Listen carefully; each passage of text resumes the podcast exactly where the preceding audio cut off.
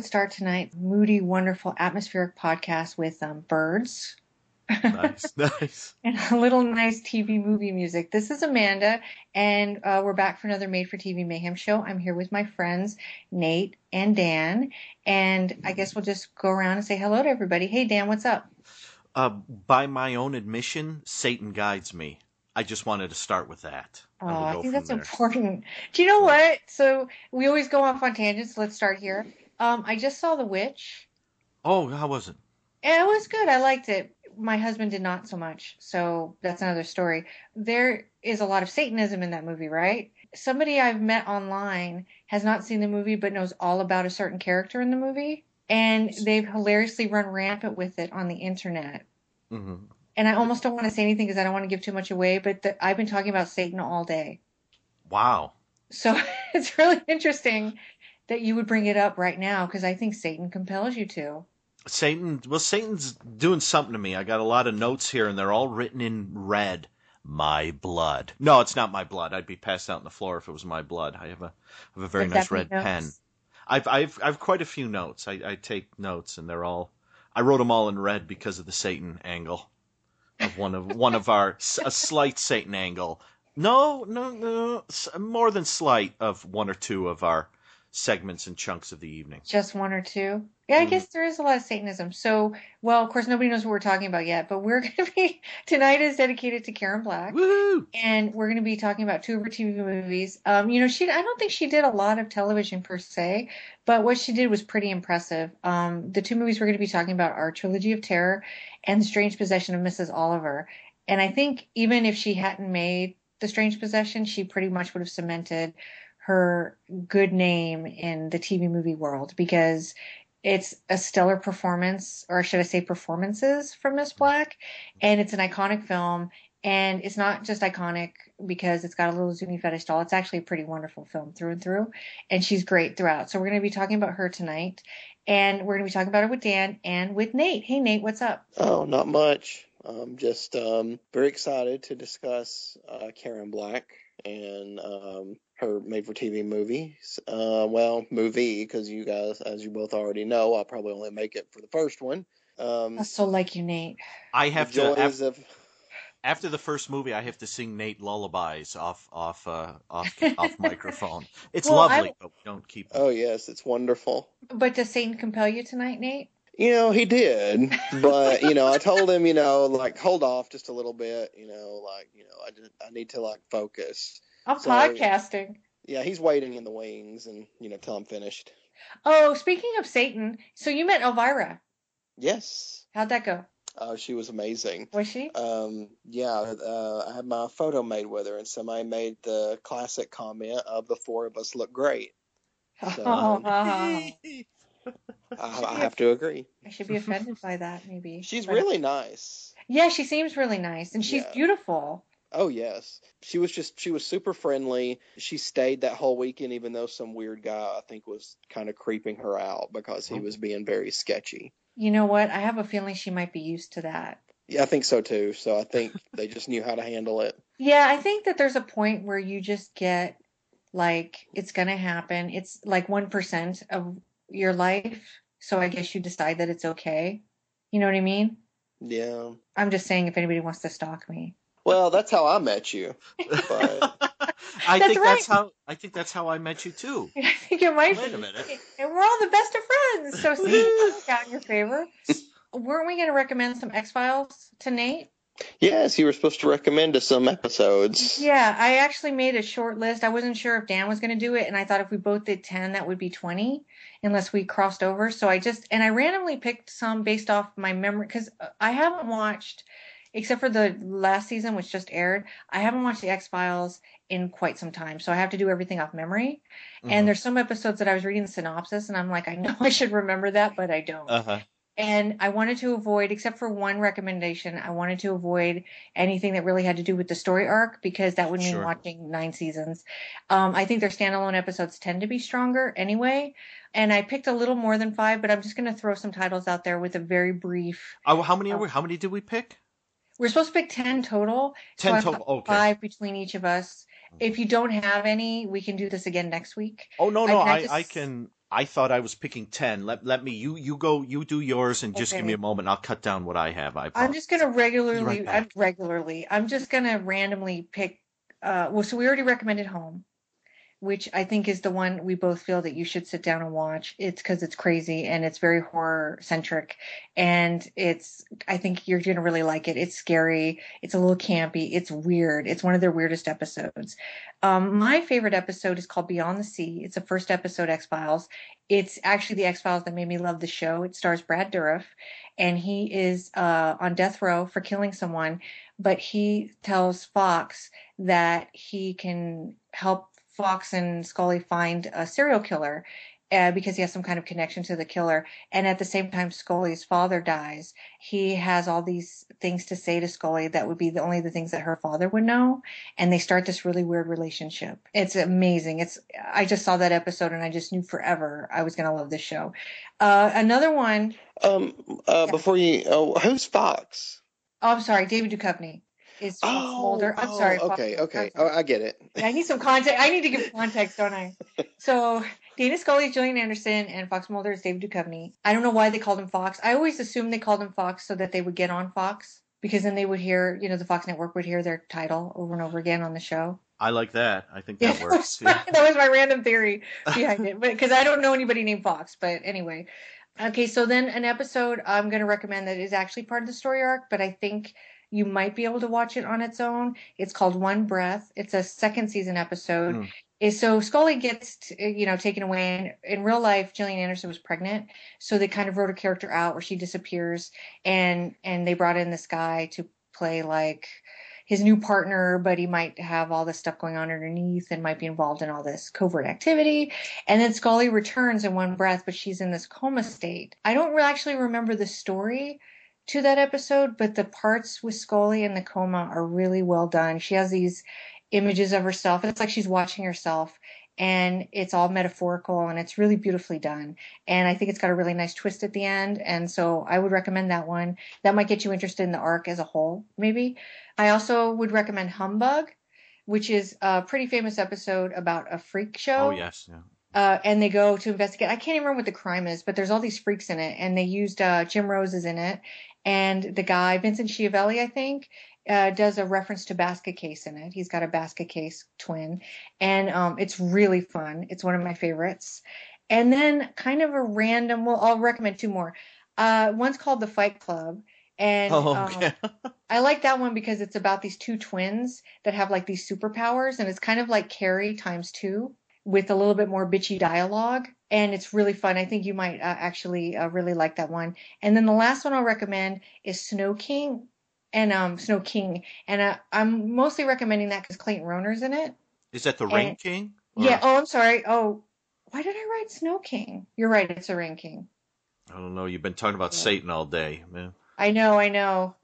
My brain is all full of, you know, crucifixes and all kinds of stuff. And I'm mostly recommending that one just for Clayton Rohner. I don't actually even really remember the story, but he's really hot. It's a beau- it's a really wonderful episode. It's uh it's it's actually one of my favorites. Oh, and one more, one more, Paper Hearts, because I keep talking about that Mhm. one.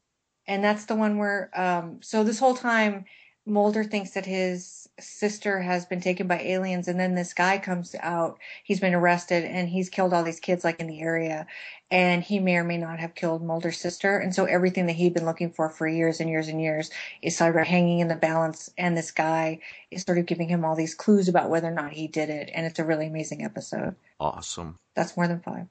That's I I have six also, but one of mine is a holiday episode, so you wait till Christmas to watch Oh, it. okay. Is that the one with Ed Asner? Yes, yes, that'll be the last one I mention. So the first one I have is is actually one I mentioned last time. It's the host. I, I won't I won't give too much away about that one, but it's um it's it's pretty awesome. It's a great gross sort of monster episode.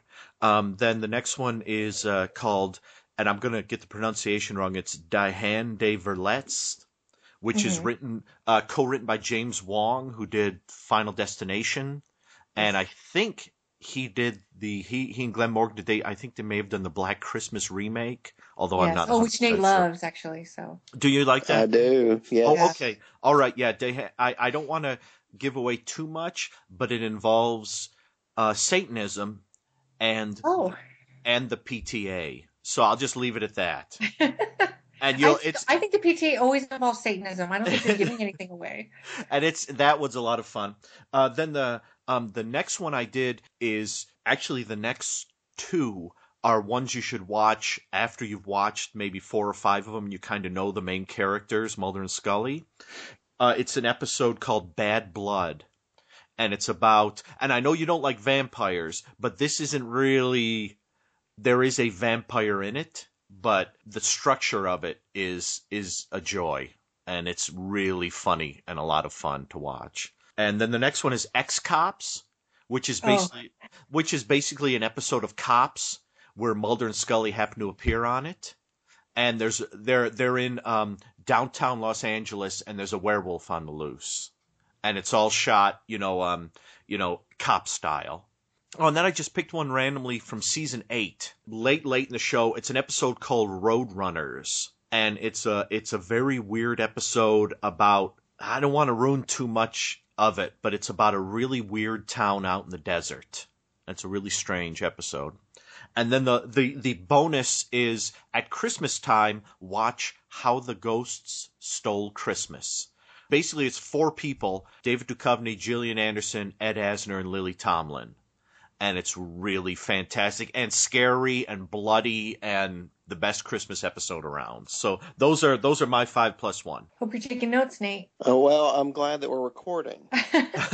That way, I can just come back and uh, Nice. listen. Oh, and actually, that leads me to a quick question: Do either of you re-listen to the episodes afterwards? I know Dan does. Dan. Uh, the the epi- uh, our our episodes. Oh, I love to hear us. Oh yes, actually, I I, I do what what I what I do is uh, and this is just pu- pulling the, uh, the the the curtain back for a moment. Both Amanda and I record the episodes. I listen. I will listen to my recording, which usually includes like five or ten minutes of Amanda and I chatting beforehand, and a few minutes afterwards, just to sort of hear how it sounds. You know what? I will say my favorite episode that we've done so far might be our first Christmas episode when we talk about the Brady's and Home for the Holidays. Yeah. Oh yes. Yeah, I think I- that's that's one of my favorites too. I Um, thought that I- was a lot, a lot of fun because Amanda gets really belligerent near the end when it comes to Philip and um and what's his name. Well, come on, it's all about Okay, Philip. it's fun. It's a lot of fun. I love that episode too. Just, I mean, I, I think because I love the Brady's, so it was a lot of fun discussing that. Well, I will say it's partially fun, and this is not anything to against Dan, but the fact that you made it through the whole episode was pretty cool too.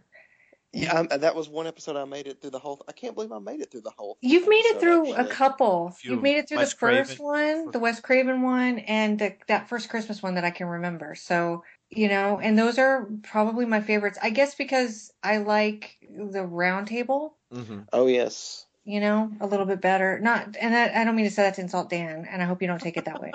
you know what I mean? That sounds horrible. Oh, I only like it when Nate's around. I could hear you could you could you could hear in one or two of the episodes when it's just us, uh, you you and I, Amanda. You could hear near the end. You used to tell me I get annoyed at the end of the episodes, or what is it? I, I forget. What you, and one of them, I I thought I heard it when I listened to it. like I know. I'm sorry. I I'm was sorry. like, Well, no, they, I- they go on forever. We did their crawl space episode is like three hours, and th- those are 72 minutes movies. We talk longer than the movies would have run if we watched them. I think I think I think s- some of it is like, for example, like a movie like Crawl Space. I don't know if anyone's ever going to talk about that, so I think we should talk about it a little extra. Whereas Yeah. Trilogy of Terror, I'm not gonna. My plot breakdown isn't going to be that lengthy. You know, it's like folks have seen it. I think. You know, Right. Sure. Oh, that's a great segue into Trilogy. Trilogy of Terror. Terror. so let me go ahead. I couldn't find an original promo, but I did find this. Do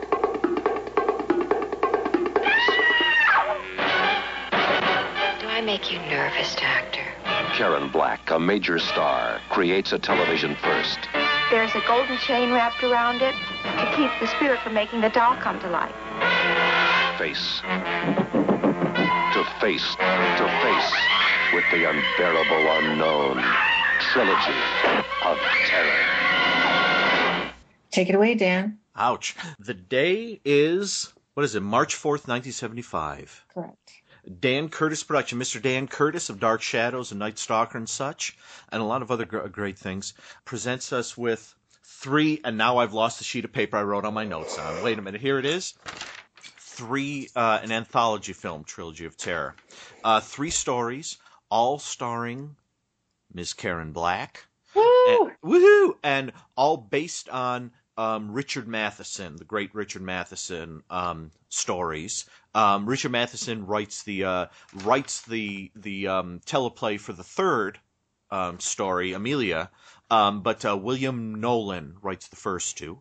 Um, and the first one is called Julie. Julie is basically the story. It's it's uh, it's a college campus, and there's a very very. Do we still call people male chauvinists? Is that is that a Uh, or asshole or sleazebag or Okay. douche or, or nozzle just a douche douche nozzle. I like douche nozzle. There's a real douche nozzle named Chad sitting with his friend who I I don't know that he warrants a name. And Chad douche nozzle too. douche nozzle too. And Chad is looking at um the gals, the the co-eds going by and just like, ugh, have you ever seen so many dogs in your life? And his friend says, uh, well, Chad, you're just spoiled. And Chad says, yeah, I guess I am, or something like that.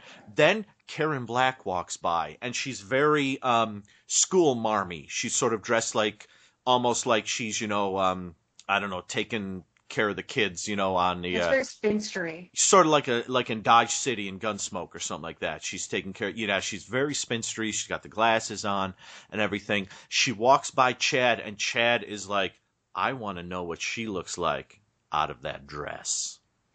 And so he's in the class, and the class is apparently it's a literature class. I would say American literature because they're discussing uh, modern, uh, the start of the modern uh, era in literature with Fitzgerald and Hemingway and Faulkner. Chad basically kind of he's got a huge collar on his shirt, by the way. Um, he uh, and he he's kind of very much like you know Miss uh, I forget what is her it's her name is Julie. It's Miss um I don't uh, know. I, f- Yeah. I forget what her name is. Where'd you we just call her Julie? Hey, uh, you wanna you wanna go out and see a movie or do something? And she, at first she's like, no, no, I don't. And she's a little reticent. That scene in Sanctuary where Faulkner has his character Popeye rape the girl. I prefer Fitzgerald. He only suggests violence. Faulkner was just telling it like it is. I guess some people enjoy violence, lead perverted lives. And speaking of perversion, there's a wonderful old vampire pic playing down at the Village Drive-In this Friday. It's all in French with English subtitles. It's a real classic. How about going to see it with me? For reasons of cultural expansion. Well, I thank you, Chad, but you know, teachers aren't allowed to date students. Or, or didn't you know that? So who will find out? My lips are sealed. I won't tell. You have your pick of all these lovely co-eds, Chad. Why would you want to date me? Because I prefer maturity in a woman. All those others? They're just a bunch of kids. Yeah, douche nozzle. Go ahead. I, I'll just say real quick. I went to college for four years, and I never heard anyone referred to as a co-ed. oh, you uh, know what? I think I do say that, but that's because I watch a lot of teen sex comedies. you know what? Throughout blood, through throughout Blood Cult, they refer to the killings are all happening to co-eds, and I keep thinking, what's a co-ed? That's are those Really? ladies? They're ladies on on the campus. Yeah, they call them co-eds. I think it's like the co-ed murders, or it says like in the opening scrawl. But I mean, Blood- you were you had to ask what it was. Are you being Oh no, I, I I did not know what it was. I I look oh, Okay, Blood Cult came out in the '90s. I'm thinking because I just watched it over the summer. Blood, Blood Cult was I'm 80, thinking, Blood, Wait a minute. Blood Cult was eighty six. I'm sorry, we've gone on a tangent. I apologize. Yeah, I didn't. I meant. I guess I saw it in the '90s. I'm sorry. The for the Oh, first 85 or yeah. I thought Um, Blood Cult was like 84. I th- I think it's eighty five. time. No, I think you're right. It's Okay. it's mid '80s. I think it's Because- '85. It's like 85 and then The Ripper is 86 and then Revenge is 87. They came out in like quick succession. I. Yeah, I but I right. saw Revenge. Or not Revenge. I didn't see Revenge so much later, and I haven't still haven't seen the whole thing. But um, I saw Blood lengthy. Cult. Yeah, I saw Blood Cult in the very early '90s. Had a sleepover as an adult with a girl who didn't have any friends, and I didn't have any friends. And we thought it'd be really fun to hang out and watch horror movies. Oh no. And so we got together, and I never saw her after that. But that's the movie we rented. Uh, well, it's worth a viewing, everyone. You know, it's, you know uh, what? It, it is. It's a shot on video horror movie, if that's and your thing. And that's why we can discuss it here because all like I think I mentioned it last time. Although Blood Cult isn't a movie made for TV, it's a movie made to be watched on Yeah, TV. So so there's there's uh, semantics coming But into back that. to the douche nozzle. So, anyways, so Julie and Chad they go to the uh, they go to the drive-in and they go to see. Um, it was funny because he says they're going to see a French movie, Yes. and um, and it's great because I thought maybe they were going to see like a, a Rollin Jean Jean Jean, Jean Rollin film, you know, something hoity-toity. They're actually watching a film, uh, the classic, I forget, it's 71 or 72. It's, uh, what is it? Les Stalkers de Nuit yes. which uh, translates to the Night Stalker in French. yes, starring Darlene McGavin. That's the best I can do. That's the best I do. and why I don't do accents, people. directed by Maxi. It's the Maxi oh, director. yes, La Maxi. And it, it is funny because in a film that is that is basically three serious anthologies, they are watching Night Stalker on the drive-in theater. So it's which is meta. I don't think I noticed that till this last yeah. viewing, actually. And what happens is Chad uh, drugs Julie, takes her to a uh, local motel where he checks in as uh, Mr. and Mrs. Jonathan Harker. Hello, Dracula. I didn't even catch that. we got we're on that. Um, and he basically lays her out on the bed and takes some naughty pictures of her, and then Oh. um, does things that um, we don't talk about in television. Uh, circa that with, time. With co-eds. Uh, yes, and exact, and so basically it becomes more or less uh, he blackmails her with these photos to like you're going to do everything I want you to do, and she's mortified. Oh, didn't I tell you? My hobby's photography.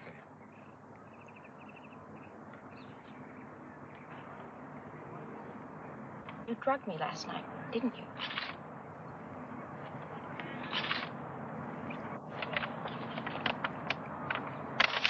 Why would you do something this sick?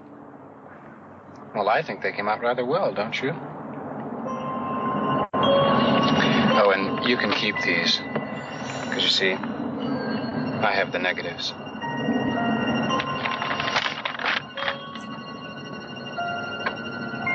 I'll call a police check. No, you won't. First of all, you have no proof that I drugged you. I'll deny it and offer these photos as proof. Tell them you seduced me. That you've got a thing for your students. No. I'm sure you don't want the police or anyone else to see these.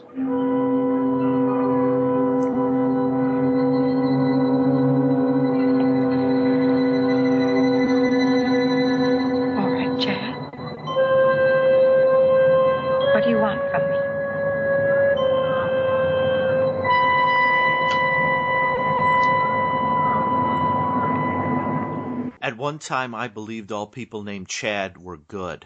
Now I'm not so sure. I actually knew a Chad, and he was a really nice guy. Oh yeah, I, I knew a Chad too. Um, I don't want to give away the ending. We'll probably when we discuss the film Well, afterwards, yeah. we can spoil it. But I don't I want to feel give like- away the ending I feel like we should do each segment separately. Okay, okay, so we'll do this. So what's going to happen here is I'm just going to take us up to a point, stop, and Sure. then we'll discuss. Just gets worse uh, for Julie to the point where um, they're in class and he drops off a note on her desk in the middle of the class saying it's the note says more or less like I've got a bunch of friends who'd like to meet you uh, after class kind of thing. Super sleazy, and it just sort of builds to the point where you're thinking, what is Julie going to do to get out of this? and then I'm going to draw the curtain on my plot description. And we can, if we want to spoil it, now from this point on, folks, for the first segment, be wary.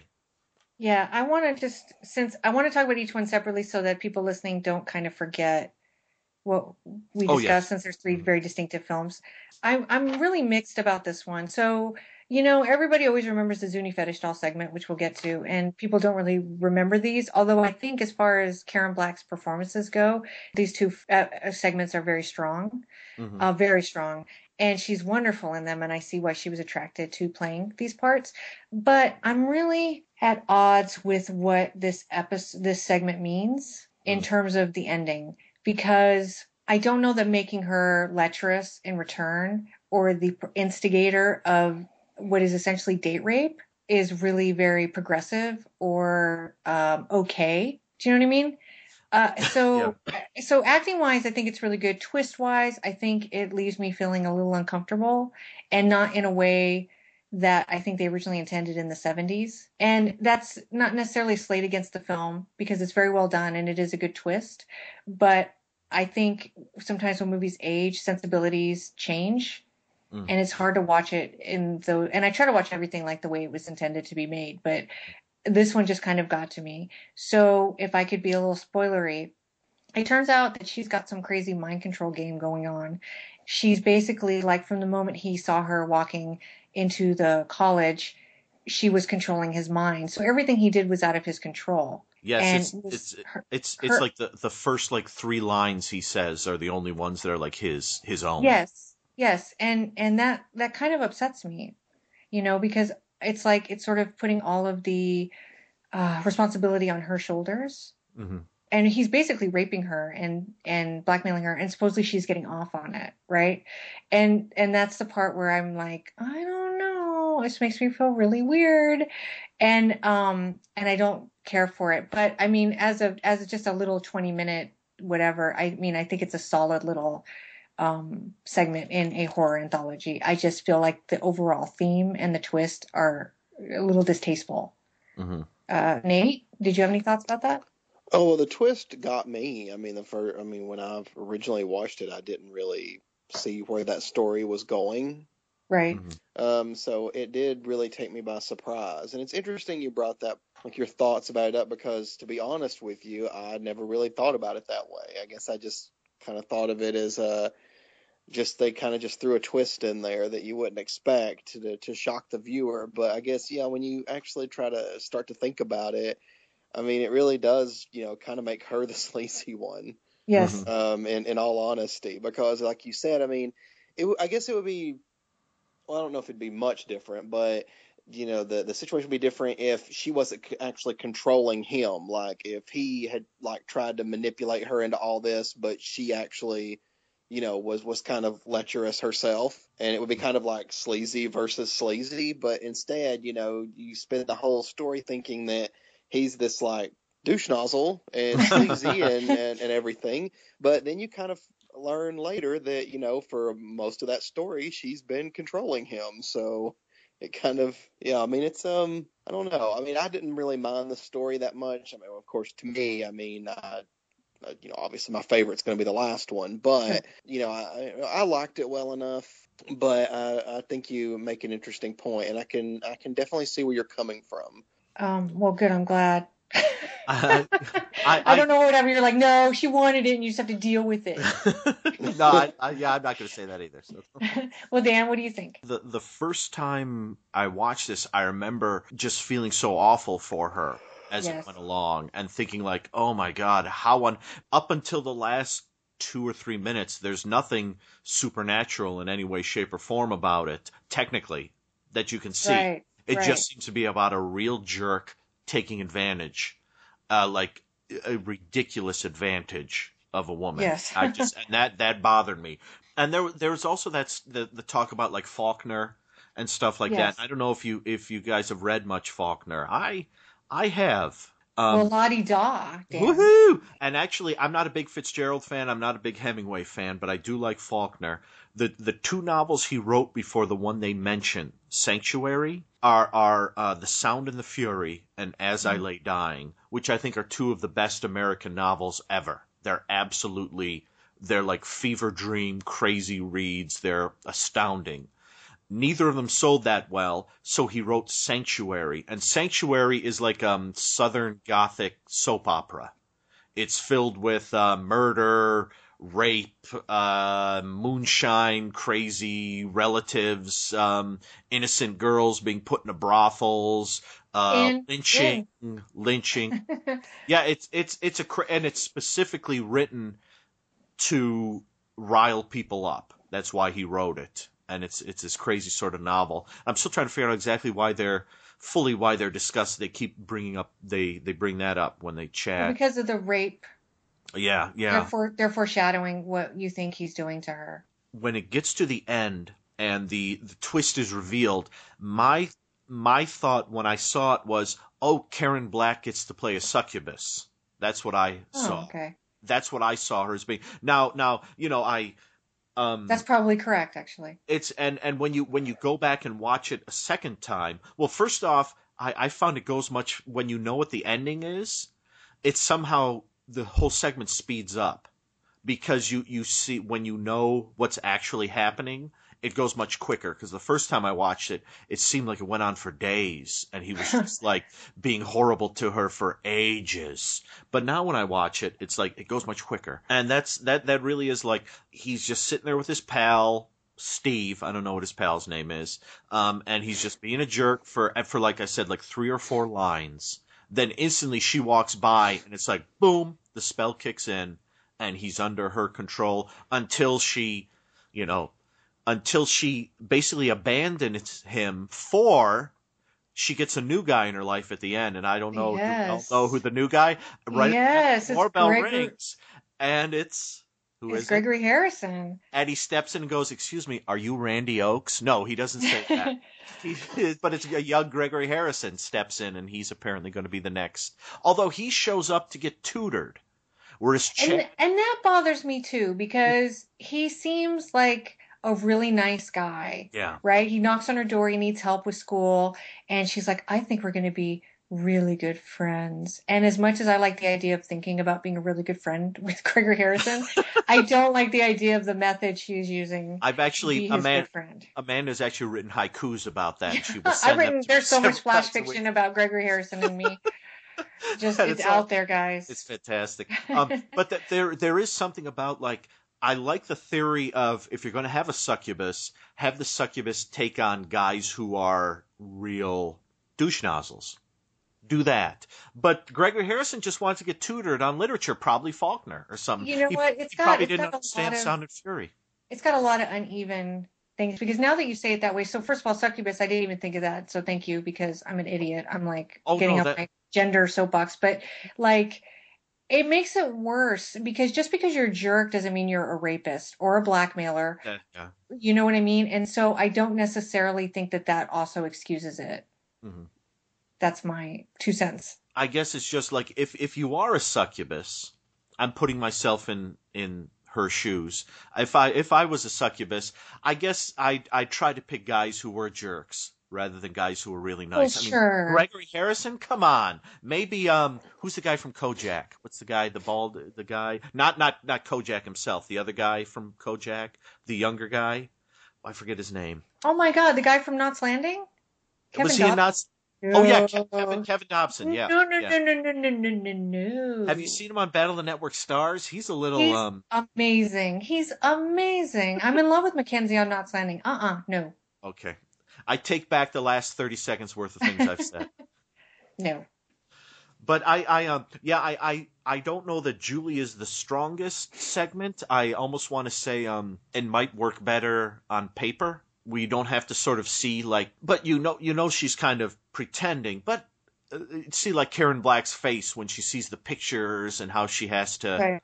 and it's just although there is one moment when Chad goes into the class and she asks a question about Fitzgerald and Chad answers the question.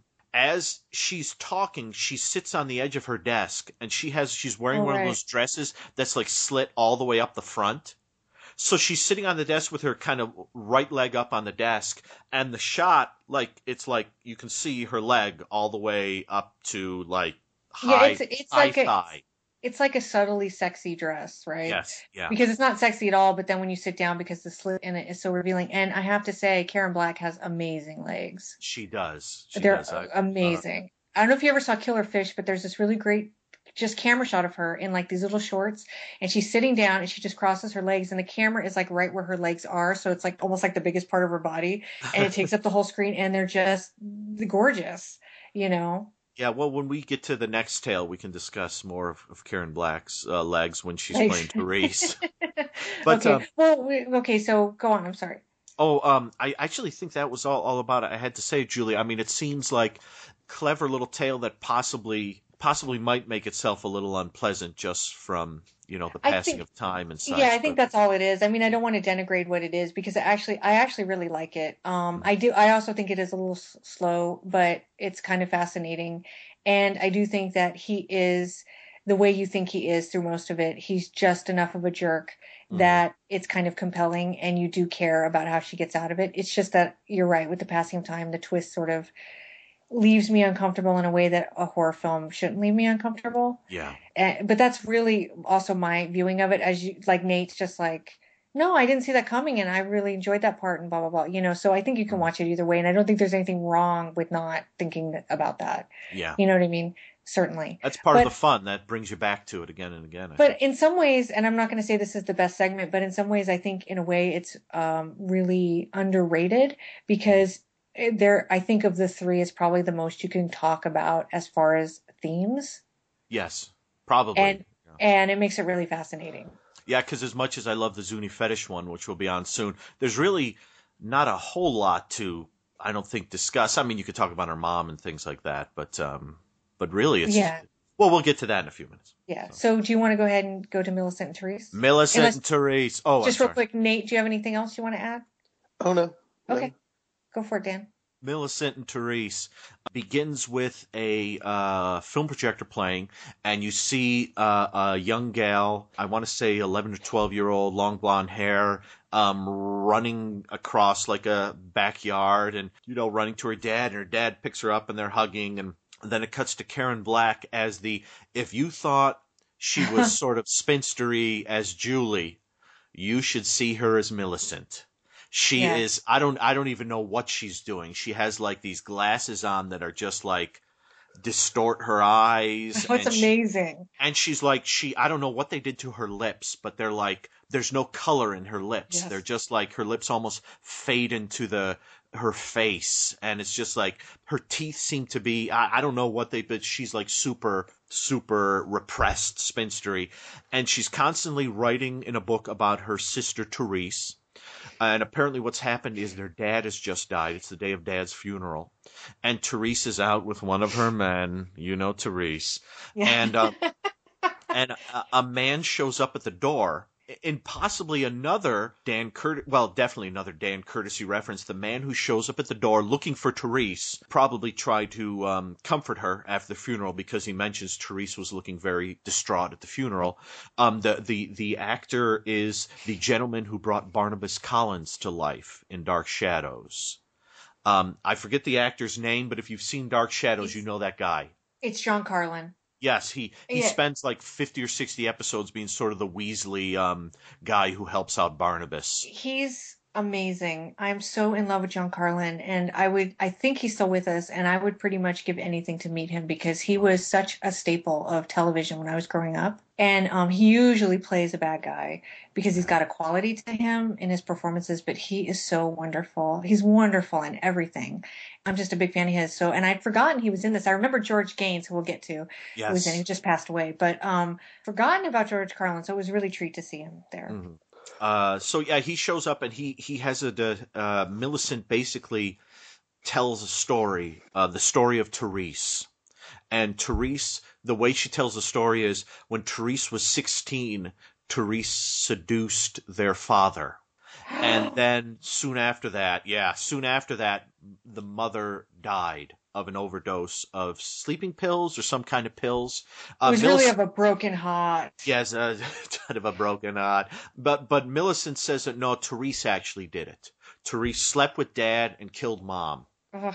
And and um, which is pretty pretty sleazy. And he, he she does stuff like she says my sister is evil, and she goes to a bookshelf and she's like she says by her own admission Satan guides her, and she points to all these books of witchcraft and Satanism and all sorts of other stuff that are up on the wall uh, that are in the bookcase. That she says my sister, you know, she reads all this stuff and she's crazy and she's evil. Uh, Mr. Karlen says that's not his name. I forget the character's name. He says he kind of is um, not completely believing Millicent. Um, because Millicent, frankly, is a bit hysterical. Uh, But he leaves. Uh, uh, Millicent calls up uh, George Gaynes, who is just actually become commandant of the police academy, where he has many, many. no. he's not. No, no, this is That's not. That's a kinder trauma. I don't want to talk about that. um, uh, but George Gaynes is the family doctor, and Millicent says Therese is acting up, especially because of the dad di- just dying. I would think that's what's doing it. Yeah. And so the doctor says, I'll be there the next day. And when he shows up, Therese answers the door. And unlike the spinstery Millicent, Therese has long blonde hair and uh, she's got a little mini skirt and she looks very nice. And she's very, I guess the word would be sensuous. And she wants to try to seduce George Gaynes. Hey, who who hasn't wanted that? Yeah. I know. it's it's funny because George Gaynes' doctor character is very much like one gets the feeling that he knows something about what's going on and he Right. doesn't want to he doesn't want to engage Therese in her um you know long leg crossing patting on the leathery couch and saying come and sit with me You're really a very handsome man. Doctor. If you just loosen up a little. Oh, did that bother you? Do I make you nervous, Doctor? I don't think we need carry this any further.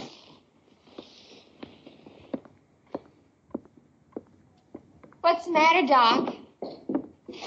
You still a virgin? Or, um, is it that you just don't like girls? I'll call again soon.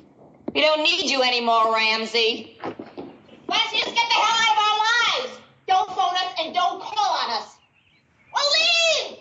And don't ever come back here! So, Nate, do you think Ramsey was a virgin or that he just didn't like girls? Well, I don't really think I got a gay vibe off of Ramsey. So, you think he's a virgin? um, I don't even know if I'd say that. Dan? I don't think I I could ca- say that. I can't imagine George Gaynes ever being a virgin that's the thing No. you know it's like it's like uh you know uh, the virgin mary uh you know uh conceived jesus christ and that and she remained a virgin somehow george gaynes was born into this world not being a virgin I don't know if I want to think about that on any deeper level than what you just said. uh it upsets me. um i don't even remember what i was talking oh um i think i think therese is a little bipolar well, I think you know Uh, what. a That's little. why I like that scene because she just flips on a coin, and I sort of get it because he's obviously not going to. He understands the situation, and mm-hmm. he's not going to play into her hands, no, no matter how seductive she is or how willing she is to be with him for that moment. He's not going to do it, and so she it upsets her. But I love the way she goes from like zero to sixty yes and and there's a and it's not just going from zero to 60 but she starts very like come on ramsey and then she gets her dig in you know are you a virgin or you maybe you just don't like girls and then she flips yes and it's such a well of all the of all the scenes in this segment which is not one of it's probably my least favorite of the three i feel like that scene is so amazing just the way it flows and her with karen black her voice, her voice too. Just Yes. hearing the audio of it, it goes from this sort of sexy, sensuous voice to "Okay, Ramsey, get out of here." You know, like, oh god, welcome to new york welcome to get out. Um, and so, uh, and what happens over the next few minutes is um, Therese begins to. he's, Um, he's snoring oh, did Nate? I didn't make you drift off there, did I? We're a very deep. No, I'm listening. I heard something. I'm like, oh no, we put him to sleep. Okay, so No, and I, I'm trying to mute it when it happens, but um, it's time for my sinuses to Oh, I'm sorry. completely We get that too. me.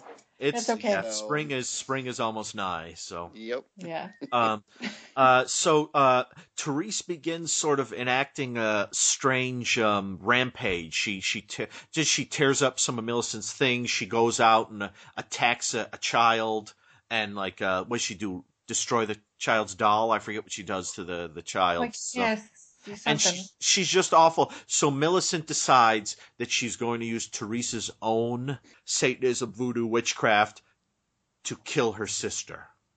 And I'm, that's where I draw the curtain over my story. And now we can begin to discuss and spoil away. Okay, why don't you go ahead, Dan? Why don't you spoil it? Since I'm always doing that. Oh, okay. I'll spoil it here. What happens is uh, Millicent basically creates a voodoo doll, and she uses the voodoo doll to kill Therese. And Dr. George Gaynes shows up the next day and finds Therese dead with the voodoo doll nearby.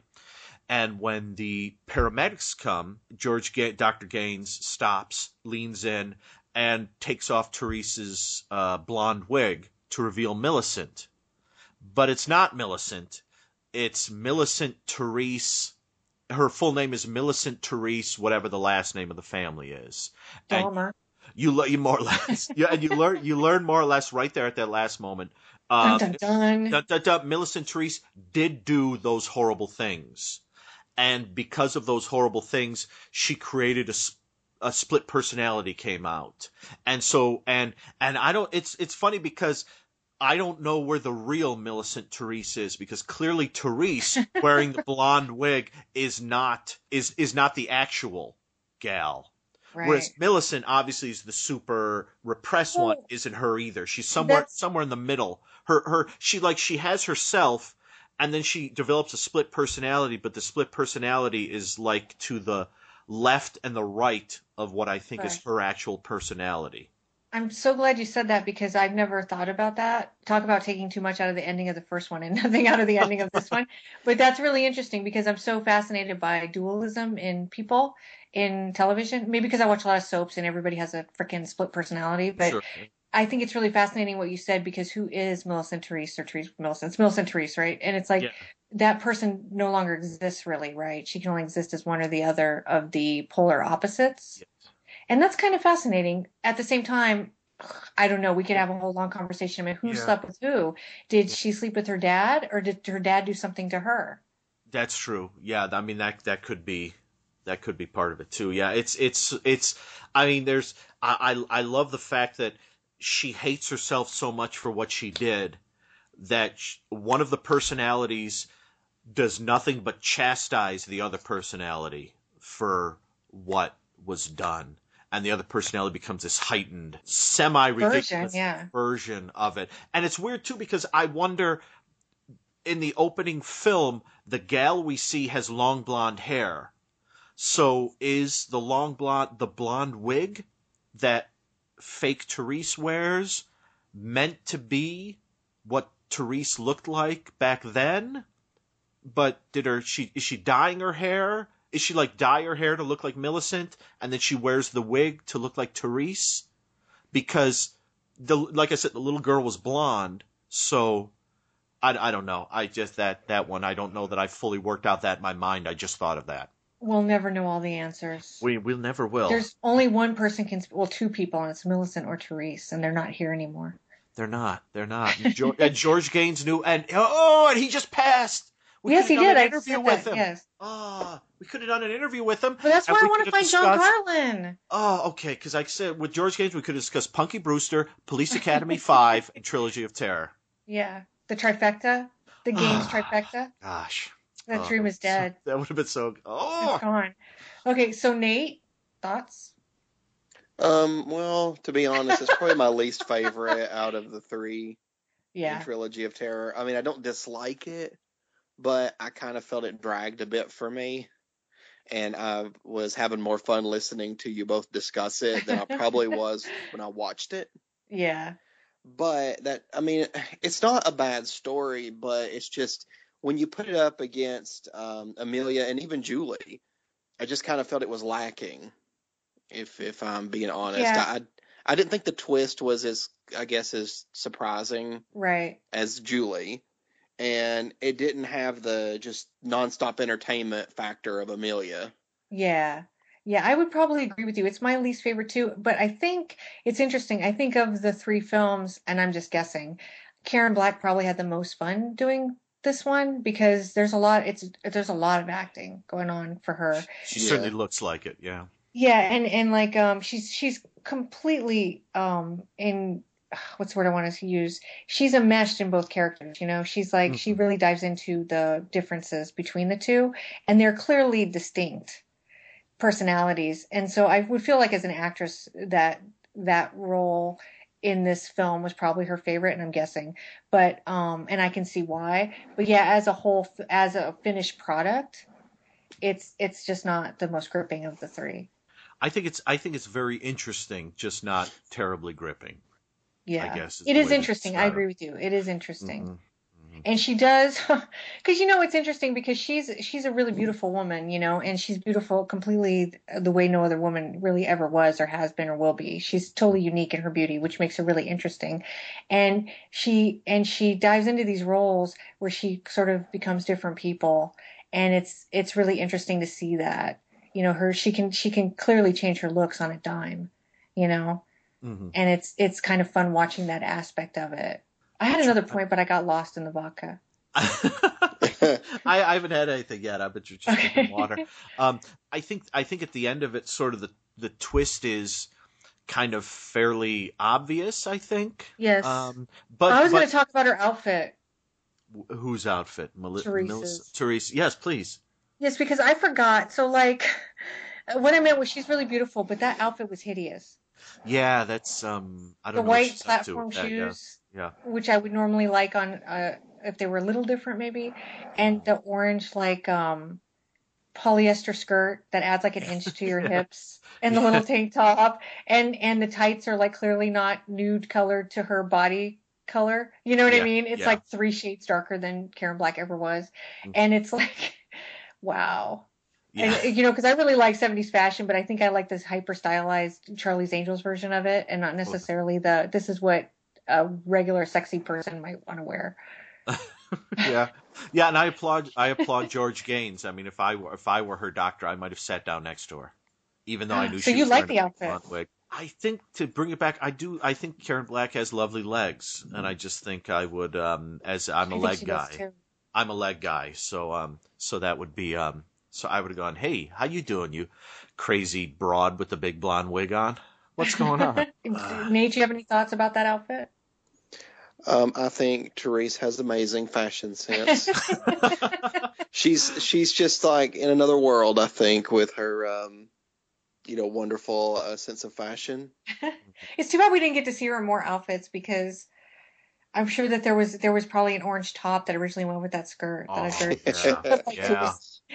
That Oh. because you know I, I like to wear vintage clothes and I used to have more of them. Uh, but I bought this dress and it was kind of that color, and it looked really pretty in the picture on eBay. But then when I got it, it was like this super thick fabric. And I forgot in the 70s the kind of fabrics that they made people wear that were just really cruel, especially if you live somewhere like I did, like Vegas. and, you know, they expected women to wear like not only tights, but Mhm. like these skirts that literally added an inch to your measurements because they were it was so thick. hmm And so when the dress came, I was like, "Oh, really?" I mean, I Uh. might be able to wear it in a snowstorm and live inside it. Because nothing's penetrating it from the outside, but it's freaking hideous. And so when I saw that skirt, I remembered like how the fabrics were really unkind to women sometimes. I um th- this is not fashion related, but so, one moment occurred to me, and one moment in there where they try. Okay, two moments. Okay, two things. Okay, I just thought of two things. All right, there's a moment. Oh crap, I forget when it is. There, there's a moment where you see Millicent, where Therese runs into her bedroom and like jumps on the bed, and Millicent is doing some voiceover, and it intercuts Millicent with Therese Uh-huh. and for like about 10 seconds i I believe it's trying to make you feel like there are two people there sure. It isn't just and so so i thought oh that's that's an interesting moment i, I forget exactly what it's right near the end right when she's about to do the voodoo Right. I have a I have a big memory of it.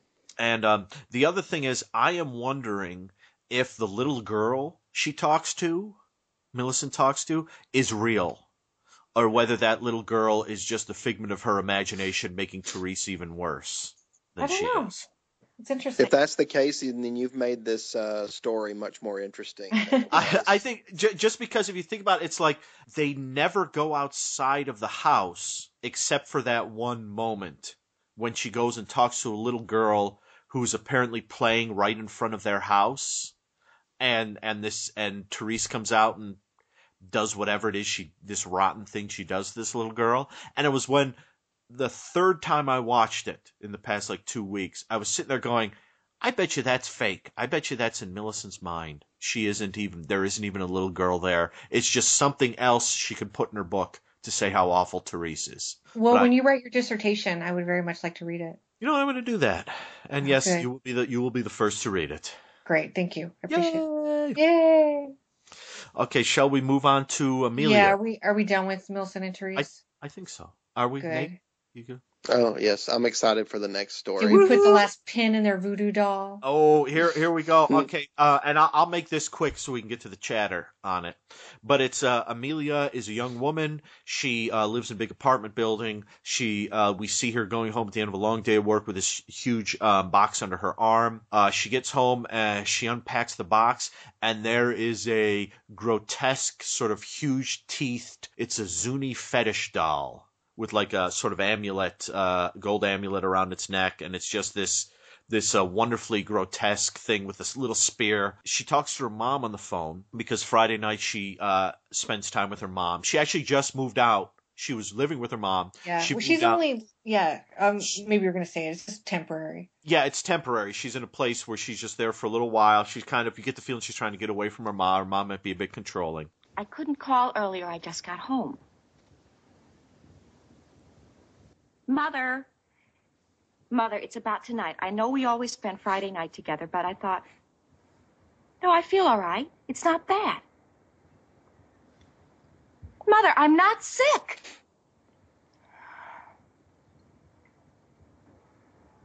Mother, there's a man. His name is Arthur Breslow. He's a teacher at City College. It's his birthday. And, um, well, I sort of promised him that oh, we spend the night, uh, the evening together. Evening. Oh boy. What's going on there? That's the movie Uh-oh. I want to see. Uh oh.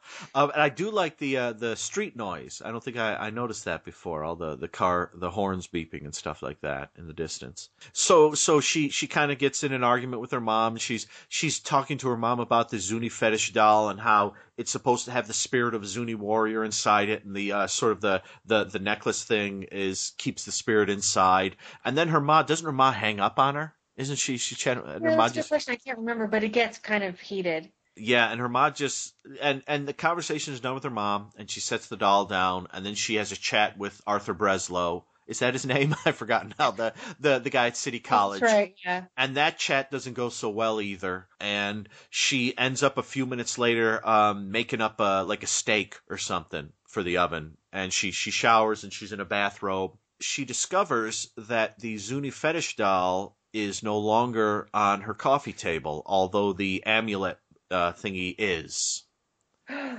Uh oh. And so she goes to look for the Zuni fetish. I think we all know where this is going. That bulb probably just burnt out. That's all.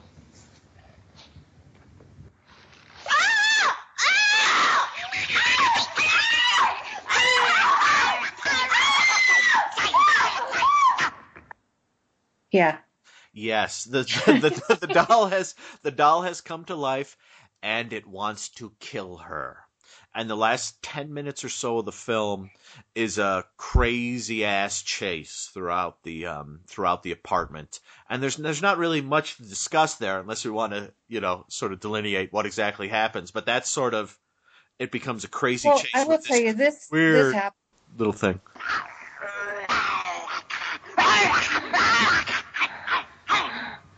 And then this happens.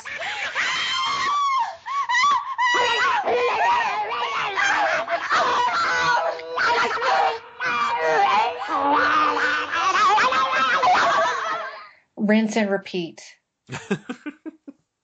and it gets pretty crazy. So uh, it's it's it's a great time. Karen Black and and Karen Black's in a bathrobe the whole time. So she, she is.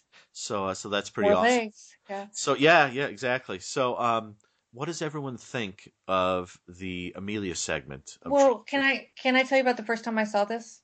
yes. Okay, it's um so it was like a Saturday afternoon. I was out playing and my um, parents asked me to come home for lunch like they did every Saturday. And I did. And the way our house was set up was you would come in and there was like a living room that nobody used. And then there was like a dining area, which is where all the activity took place, but you have to go down this hallway. So I came in, I went past the living room, down the hall, and the way the, the room was set up, when you come into the dining room, you actually can't see the television.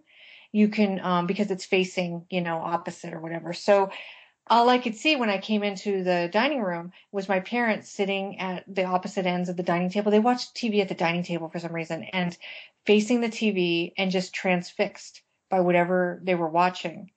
And I guess it had kind of just started. And I came in and I came around and all of a sudden mayhem like broke out.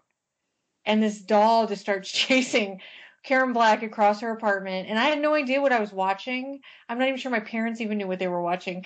And then it has that ending, you know, where she calls her mom. She's got the fangs growing and she's crouched down on the ground with the knife. I had never seen anything like that. I was probably like seven or eight years old. I just came home for lunch, guys. I just I was gonna have a peanut butter and jelly sandwich, and I was gonna go back out into the world and play kickball with my friends, and my life was changed forever. And I had no idea what the movie was until like years later. Well, so fan- obviously I love it because it was probably one of the most traumatic experiences of my childhood. traumatic in a good way, you know what I mean? Where like you discovered something that like you couldn't imagine you would walk in on that. And why my parents were watching it is beyond me because that really wasn't their stuff. Mhm. But maybe they got caught up in the first two stories and we're just kind of having a Saturday afternoon break with it. Mm. But oh my God, I'll never forget it. I'll never forget it. And then years later, we had a local horror host in Vegas, which I think I already talked about. His name was Count Cool Rider, and he was an Elvis impersonating vampire. and he used to show Trilogy of Terror like once a year, and they used to show that segment without any commercial breaks. Oh, nice. Yeah, it was really fun. So I'm a big fan. Nate? Oh, I'm I'm a huge fan, so much so that my own film Voodoo Massacre and Oh, that's Voodoo right. Massacre 2 are based off of that segment and trilogy of terror. Oh, you want to tell us a little bit about Voodoo Massacre 1 and 2? Yeah, sure. Uh, Voodoo Massacre one I made when I was like 15, I think, and it's just my family, and the whole thing is about my, let's see, my great aunt picks up a um, like a, everybody calls them coconut monkeys because it's just like a, a it's a it's basically a coconut that's like a doll's carved out of. But in my story, that's a voodoo doll. It's a voodoo fetish doll. And so they have a, a, a paper that has the magic words on it. And then my story um, once they read the magic words it brings it to life.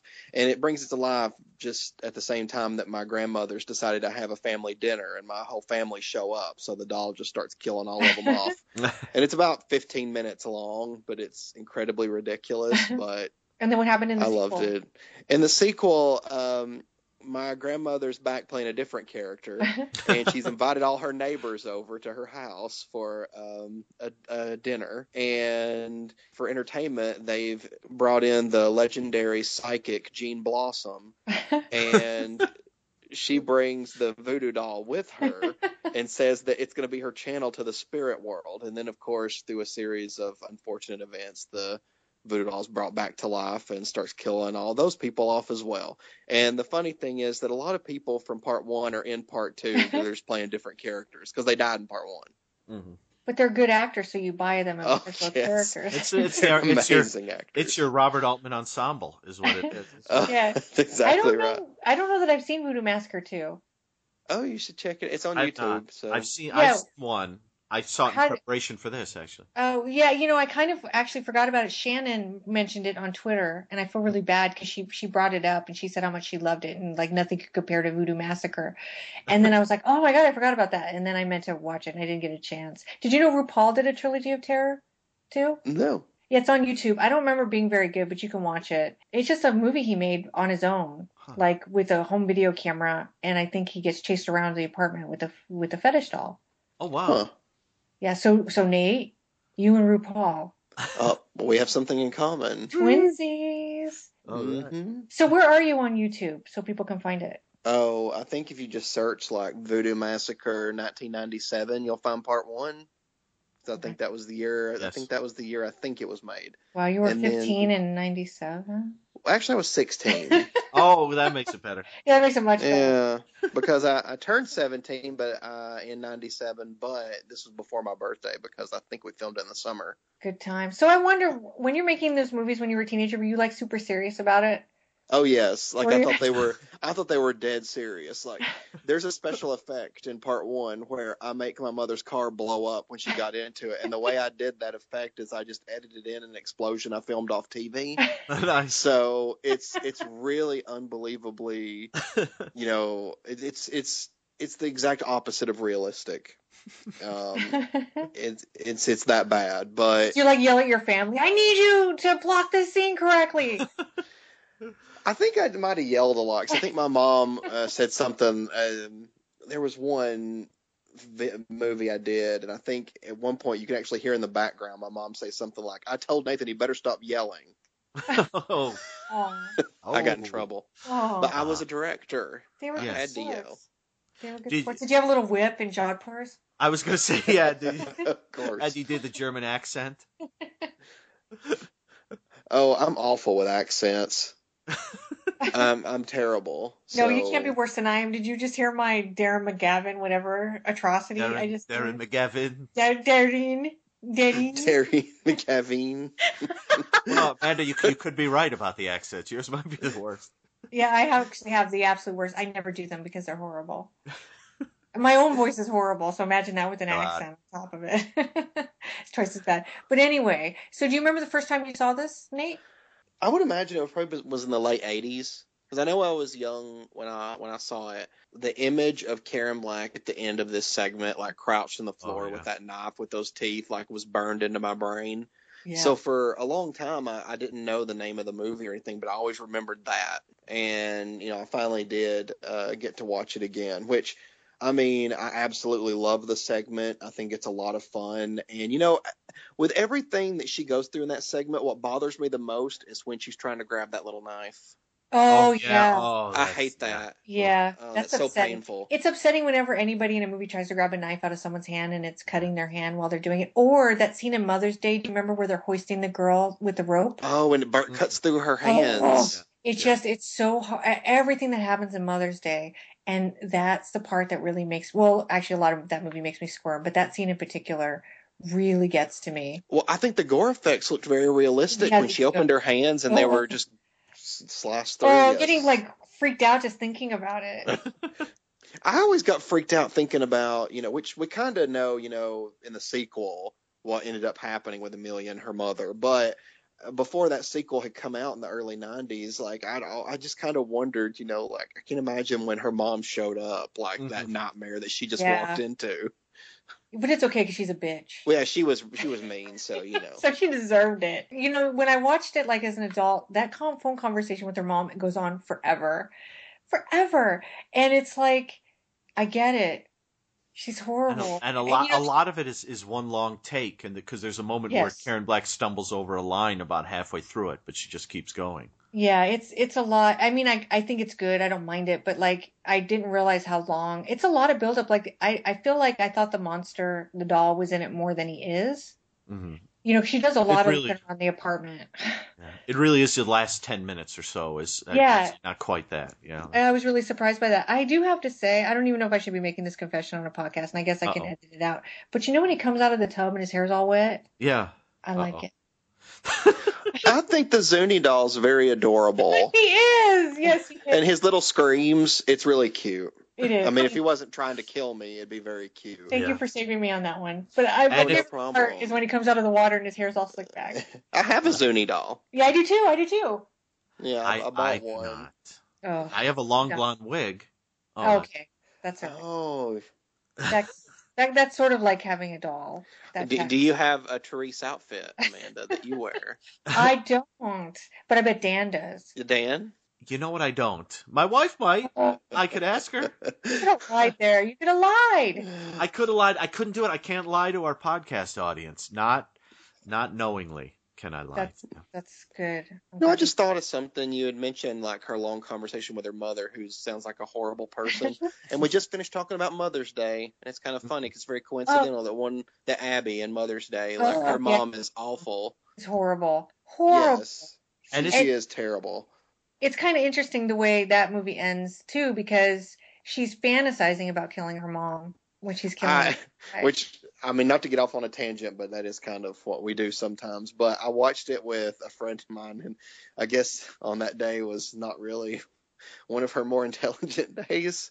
And when at the end of Mother's Day, when she's doing that, she she goes, "Oh my gosh, I know the twist. That's her mom." And I'm like, "No, that's not her mother."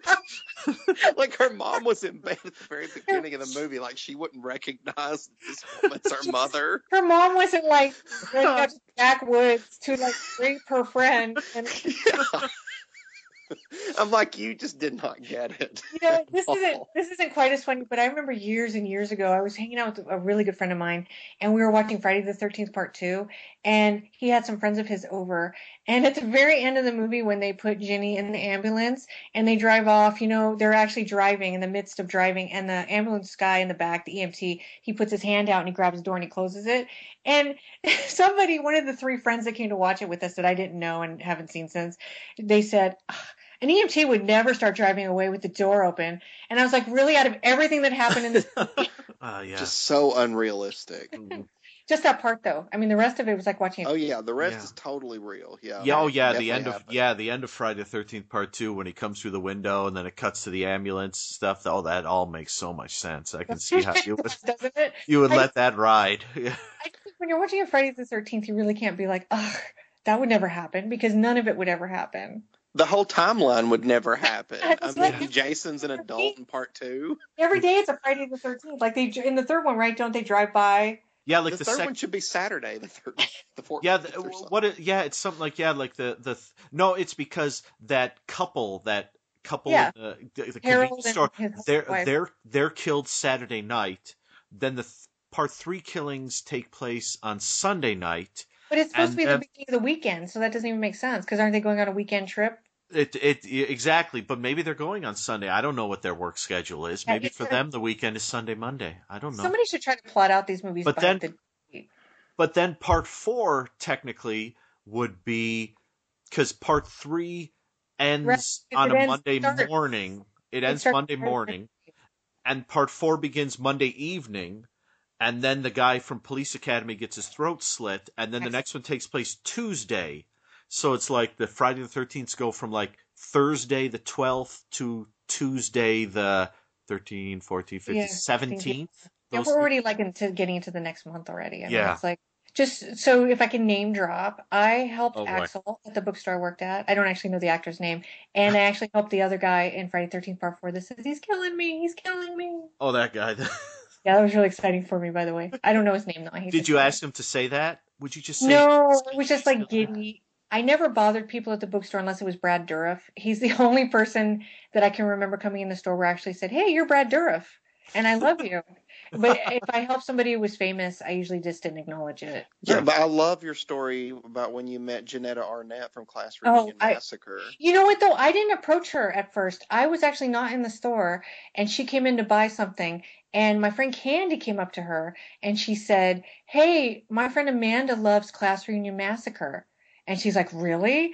And and she came back. She was like a regular at our store. And she came back and and she did almost that whole part about like I was married, then divorced, and I got married again and now I'm just having fun. Having She did- fun.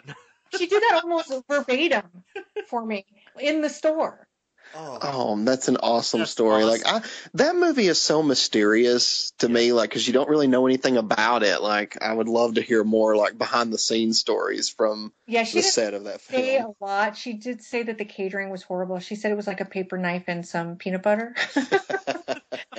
and I think she, I don't think she didn't enjoy it, but I think it was a real bare bones kind of thing. And she was just starting, you know, like everybody else. Uh, yeah, But that I don't I don't really remember her saying much else about it. I think she was just kind of ex- she was famous obviously because she'd been in head of the class, Mhm. and then she did Boys Don't Cry like right afterwards. So she was she was famous and well established as an actress. But I think she was kind of amused by people recognizing her for things like she was in a Three's Yeah. Company and things like that. And I think when people would say that to her, I think she kind of got a kick out of it. Yeah, You know that they remembered her. The the scenes in that movie That's where the camera is just going down the street and that really thick synthesizer music is playing, and you, you see the guy pouring the red stuff onto the the, the latex Yeah, stuff. yeah. Making oh gosh, I love that. Love that. It's a good movie. Yeah, it's a really good movie. And she's, she, but it's just funny that she remembered it so well because uh, at that point she had, I think she actually told me she'd never met anybody who she knew who saw that movie.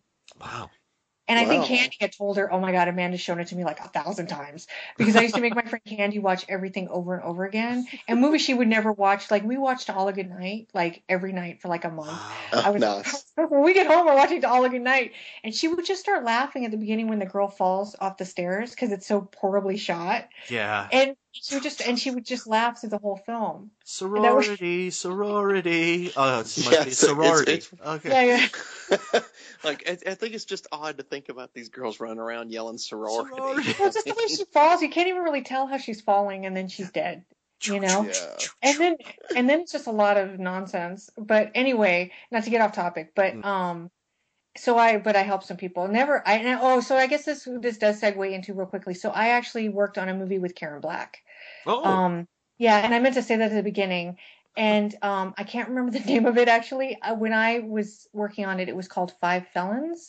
I think it's now called charades and if you look up karen black and any of her co-stars which would be jack scalia and i'm forgetting all of the actors names the girl from under siege is in it. Mhm. Erika Eleniak okay. uh c. Thomas howell. John russo? Not john russo. What is that guy's name? He was the rapist in um extremities his last name is russo i can't remember his 1st Uh-huh. name he's in it and the guy who played oh my god he's so good looking he's in zombie high and he was on melrose place he got Jo pregnant and she killed him do you remember the character i'm talking about james wilder's in it James And, um, Russo is the uh, james the Russo is the- extremity, extremities guy. yeah, yeah, he's in. I didn't meet him, but I worked with everybody else. James Wilder was dating Kirstie Alley at the time, and I used to have to go get him out of his. They didn't have trailers, but they had dressing rooms, and I used to have to go fetch him for scenes. And he was always on the cell phone, you know, talking to her, and I didn't realize that's who he was talking to. They were like inseparable when they were making the movie. So when he wasn't near her physically, he was on the phone with her. Mm. And um, but I didn't find that out till months later. That's who he was talking to. But anyway, so Karen Black's husband directed it. Uh, I think his last name was Eckelberry, and I was a production assistant. And I got the job because the location manager knew me, and he thought I would enjoy working with Karen Black. And it was a it was a mixed bag. I have to admit. Um, I kind of hate saying that now that she's not with us, and so many people love her. It was it could be really difficult. She wasn't horrible. It was just a really difficult shoot. Uh, I did read lines with her. She actually had me help her study for a scene, and she used to call my house because I was I babysat her daughter for like a week of shooting because she didn't have a babysitter, and I love that because I was working on that film and at the bookstore I worked at, so I was sleeping like three hours a night, getting up, driving an hour to the set, coming back, and then working till midnight or one at my other job. Mhm. And it was a really complicated month or two months, however long it took to shoot it. And so she would call my house to like make sure I was showing up at her house and not the set or whatever. And I used to call my friend Cameron and play the messages back because he loved her so much. And we'd be like, Black, just call me. And she had a really, really sweet daughter. And her daughter was great because she was um, sick. I think that's why I was babysitting her. Maybe she wasn't in school or something. I can't remember. And um, and she would just be like, put on a Disney movie. And then I would sleep for like an hour. and she would like watch the Disney movie. A lot of crazy stuff happened during the shoot. It was a it was real mayhem, and they didn't have any money when they made it, and they sent me to Starbucks like for like a week straight to pick up like sixty drinks, wow. and then ran out of money. I would have to come back with like I think one time the check bounced. Like I had to write a check because their credit card bounced, uh-huh. and then they didn't give me money, and then my check bounced. Oh wow. Yeah, like a lot of stuff happened while I was making it. It was like a horrible experience, and I never wanted to work in movies again. And and subsequently, I worked on movies, but I've worked in the um, post production Uh-huh. and really easy stuff. Like I worked on the Nightmare Never Ends documentary uh, about Freddy Krueger, but I just did like transcription, hmm and I did some research on the first Friday the Thirteenth documentary. His name is Jason. Yeah, I your did- name's in the credits. Yeah, my name's in the credits for both of those. And um, I just did some research to help my friend Dan on that. I didn't really do much in that movie. That kind of stuff's fun, but actually working on a movie, I absolutely hated it. Yeah, Dan? the the t- oh, I was gonna say yeah, the the times I've uh I've actually been on movie sets and stuff, it's kind of driven me up the wall a little bit. Just uh, Yeah, it's tough. It's Well, the tough. movie I made drove me crazy. Oh, that's right. that. oh yeah, yeah. Experience actually doing it. Yeah, we made a bare bones movie for like I think it was about four thousand is all we had, and we mm. just shot it in a storage unit with a crazy Easter rabbit hacking up people. Yeah, it's called The Night Before Easter, and it's on YouTube, right? yeah, it's on YouTube for free. So how much how much Starbucks did you guys order? No, we ordered a lot of pizza, but no Starbucks. Yeah, It's I mean. hard. it's hard. It, it's it's tough because especially when you can't afford to pay your actors. I mean, when we couldn't afford to pay our actors, you know, I mean, we relied on them, and there were plenty of nights, you know, that it people wouldn't show up and things like that. And of course, you can't tell viewers when they're watching the movie, oh well, this happened and this happened, and that's why these scenes might didn't turn out quite as good because when they're watching it, they're like, oh, this. You know, the, uh, this part's boring or something like that. Yeah. like, well, it wasn't intended to be, but it just kind of happened that way. I have a friend who used to be in a lot of B movies in the early 2000s, a lot of shot on video stuff, and she made a movie. Her sister was like, "I want to be in the movie too." So she asked the director, and the director's like, "Whatever, have her put on it." Because they spend they they're in the movie in bikinis, all the girls like did the whole movie, and she's like, "Whatever, as long as she wants to wear a bikini." Now I haven't seen this movie, so I can't attest exactly how it plays out. But she went for like a couple days. They shot it out in the desert, and then she's like, "I'm bored," and she just quit showing up. So there's a character in the movie. for like part of it, and then she just disappears and nobody knows what happens to her. Wow. Doesn't it happen like in almost every Friday the Thirteenth movie? Isn't there a character who you don't see get killed, like the mom in Part Four, where it's like, what happened to her? Yeah, but don't they kind of allude to, it? Like you kind of have. I think she just like is in a cave and then like that's it. You know what I mean? The the girl in the the In- desert Yeah. in the bikini. Oh, okay. I was gonna say, when did the mom go in a Okay, no. in I think in the movie my friend made, I I just think it was so funny because her sister like begged her to be in it, Uh-huh. you know. And then she's so she talked to the director and he's like, yeah, sure. And then she just stopped after like two days.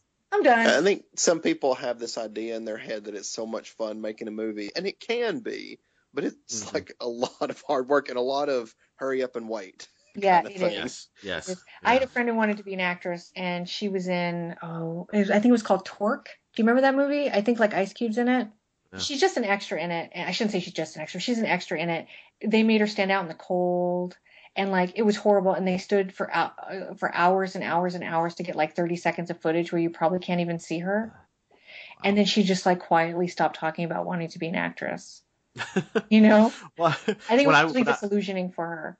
When I was in college, we did a, a I did a, uh, a couple of short films. One of them, we had a, uh, 16 millimeter camera. We were out in the woods. I was uh, dressed in a bear suit.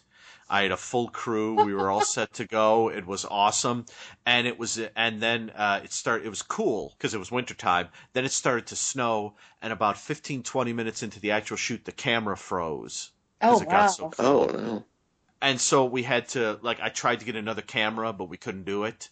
So it was like literally we had to. It, it went from being like I was the director, I also wrote it, and I was the star. As the I played a security cop bear who was in the woods, and the guy tried to steal some stuff from the woods. And I was, I was, um, I was placing him under arrest. Uh, but it, it was funny because it went from we had a crew, well, not a big crew. There were one, two, we had like five people two actors, including myself, and we were all set to go to it being myself, my actor, and my girlfriend at the time helping out. And sometimes stepping into the bears because we had to reshoot it a few days later, and I couldn't get anyone back to do it. So we, I had to completely rewrite everything to because we couldn't do sync sound anymore because it was only three of us. So, um, but it was, I mean, it was fun. I, when we showed it at the like the film festival at the end of the school year, uh, folks laughed where they were supposed to laugh, and I actually made an appearance in the bear suit, and I shook hands in the front row of the crowd. I think it was awesome. That was been great for them to meet the star. Oh, it was awesome, yeah, because the the movie the movie ends and it says something like the producers would like to thank the the director and stars of this movie, and then it was planned that there was just white leader that came up for like a minute, so the whole theater was kind of sort of lit up. Someone opened the exit door that was right near the screen, and myself and the the guy who I chase around in the and the my girlfriend, we all strolled out together and we waved to everyone and everyone cheered and I was shaking people's hands. We had a great time. Aww. And that I think that was done to cover up the fact that the movie was so short and so cheap looking. But where does the Zuni fetish doll fit in? You haven't told us what you thought about this. Oh yeah, I like it. It's great. It runs around and it tries to kill Karen Black, and she puts it in the, in the oven. a little bastard. I know. And I- He's just trying to survive. Yeah, and and I will say this. I mean, the the great thing about the Zuni fetish doll is, I mean, the the sort of lineage. We have Voodoo Massacre, we have Attack of the Beast creatures, and we have in some Yes. variation, maybe possibly Chester and Turner's Black Devil doll from Hell. You know what? I have all those listed, and I will tell you. And I meant to drop a line to my friend, and I ran out of time. But um, I don't know if you guys have seen Tales from the Hood. Would you remember the doll segment? I've seen it, but I saw it when it first came out. I don't remember anything about it. All right. Well, I won't tell. I won't tell him to listen to this episode. But my friend Darin Scott produced that, and um, he was inspired by the Zuni fetish doll for the doll Oh segment. wow. Yeah. So it goes deep. It goes deep. Yeah. I'm very happy that you lumped my film in with all those others. Well, that's what I was gonna. I was gonna do that because I was making the list and I was like, oh, and Voodoo Massacre, of course. But then you mentioned it, so I, I thought I thought maybe I could pull it off as a surprise. But um, I think that's pretty fun. Voodoo Massacre, Tales from the Hood, Attack of the Beast. Attack of the Creatures. Beast creatures, Attack Black of the Beast Creatures is probably my favorite of all of those because it's so obvious that the Zuni fetish doll influenced it. And but what they did was they did for anybody who hasn't seen it, it's about these people kind of trapped on an island with basically there's like sixty to hundred of those dolls, Yeah. and they're adorable, and they like attack everybody and eat people's faces and like do a lot of awesome stuff, and they're so cute. They run. And like the yes, the animatronics or whatever you want to call it is so adorable, and it's just it's such a great movie full of so much heart. It's it is it is a lot, and they worship a giant Oh, um, And they're so cute. They are They're so cute. when they're worshiping it because you see their little backs with their hair and everything. Yeah. I'm totally in love with them. It's a sweet, and it was made in my wife's hometown of Fairfield, Oh, I didn't know that. That's interesting. Yeah, yeah. The movies, uh, yeah. Tag the Beast creatures is a lot of fun, folks. If you haven't seen Yeah. it, So, Dan, do you want to tell us about the first time you remember seeing Trilogy of Terror? I I was trying to think, and I don't remember the first time I've seen it. I remember, I remember it was a, oh, it was a, it was a while ago, but I, I actually, I honestly do not remember. I know it's sort of been in my mind for a very long time, but I, I do not remember the first time. And I've let Whatever. everyone down. I apologize. I'm going to make up a story. I was 12. it was four in the morning. I just happened to stumble across it. I had insomnia, and it scared me to death. How about that? That sounds good. It would scare me to death at four in the morning as well. And then the the sort of strange uh, psychosexual politics of the first tale intrigued me as a 12 year old. I bet they did. I bet you were thinking all about it. well, you know me. So, do we want to say anything else before I do the trivia? Because there's actually a lot of trivia. Oh yes, please. Um, no, oh uh, no, I, I'm I'm good. I think I'm good. I think I'm good. And I'm very there- saddened that I might miss the Oh. trivia because I mean I, I I wanted to to keep going. I actually usually am, am gone before ten, Yeah. so actually I Yeah. did pretty well tonight. Yeah, did. thank you, thank you. Yeah. So, well, No, why don't you, real quick before you go, why don't you go ahead and tell us? I know your Hysteria Continues is next, right? Your pick? Yes, um, my next pick on the Hysteria Continues coming up is going to be Blood Hook and Hollywood New Blood. Um, we haven't taped it yet. Um, we're going to, I think, uh, it's going to be probably in a week or two. It might be about two weeks, but Okay, it'll probably be a week from when I get this actually online. So, it's it's going to be very exciting though because both of those movies are phenomenal. I have to They are. say, you guys have been spitting out episodes like nobody's business since this year started. I can, I can, o- I can barely keep up with it. I haven't been able to comment on any of the episodes in the Facebook page because I think I see it in the feed and then I'm like, oh, I'm going to go back and write something about Suspiria. And then you tape the episode. Oh, yes. You know, we on actually, that one, but uh, I was yeah, I wasn't on that one. That's when I was meeting Elvira, but well, you missed out, Nate. You should have stayed. Well, okay, so we'll keep an eye out for that, Nate. And thank you. I'm glad you could stick around a little Yeah, bit. thank you, Nate. I'm not sure we know, went as much as the Zuni fetish dolls. Maybe we should have. We got we really went on a tangent there, but Maybe we did. but that was that was a fun tangent. and everybody watch Voodoo Massacre. And Nate will eventually watch another one of these films and give us his five minutes. I oh, yeah. promise I will. I All right. promise. All right. All right. We'll All see you next time. Thank you again, All right, Nate. Nate. We'll talk to you later. All right. Bye bye. Bye. Mr. Hazelrig. Here's the trivia on Trilogy of Terror. So, it, as Dan said, it originally aired on March 4th, 1975. It aired on ABC. It was uh, the Tuesday movie of the week. It ran against on NBC a premiere of another TV movie called The Last Survivors, which uh, starred Martin Sheen and was a remake of the 1957 theatrical film Abandoned Ship. And on CBS, it ran against the MASH episode Payday and the first annual People's Choice Awards. Wow. So that's kind of an interesting lineup for the evening. I don't know what the ratings were for any of these, to be honest with you.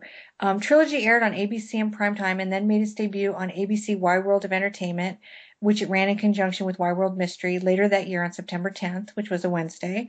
Uh, the props uh, were designed by Eric Allred, or Allard, I'm sorry, who also worked as the second unit director on Trilogy of Terror 2. So he's the guy who created the doll. He built the doll. Um, the pre-production title was actually Trilogy in Terror, and Walker Edmiston did the voice of Zuni and was a prolific voice actor and character actor. He's probably best known as a- Admiral Scuttlebutt, among others on Lidsville, and appeared in shows like Quincy and The Name of the Game. And as we mentioned earlier, William F. Nolan adapted the first two stories from, uh, they were all Matheson short stories. And then he took the first two and Matheson kept the one with the Zuni fetish doll. From the television horrors of Dan Curtis, Matheson commented, Nolan adapted two of my stories for trilogy, and they were not the easiest to adapt. He did a wonderful job with them.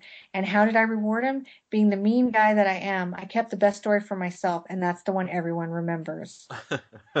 So, just to backtrack a little, Julie, which is the first of the three, a trilogy of terror, was based on uh, Matheson's short story, The Likeness of Julie. Black originally didn't want to do the movie, but considered it when they offered the part of the sleazy student to her then husband, Robert Skip Burton. So that was her husband who actually plays her assailant, which is so weird. I don't even want to.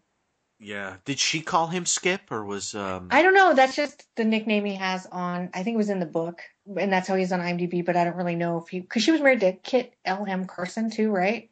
Oh wow, the the guy who wrote Texas Chainsaw Massacre too. I think so. Yeah, and they have a kid. Oh wow. Yeah, and his name was Kit. So she liked guys with nicknames.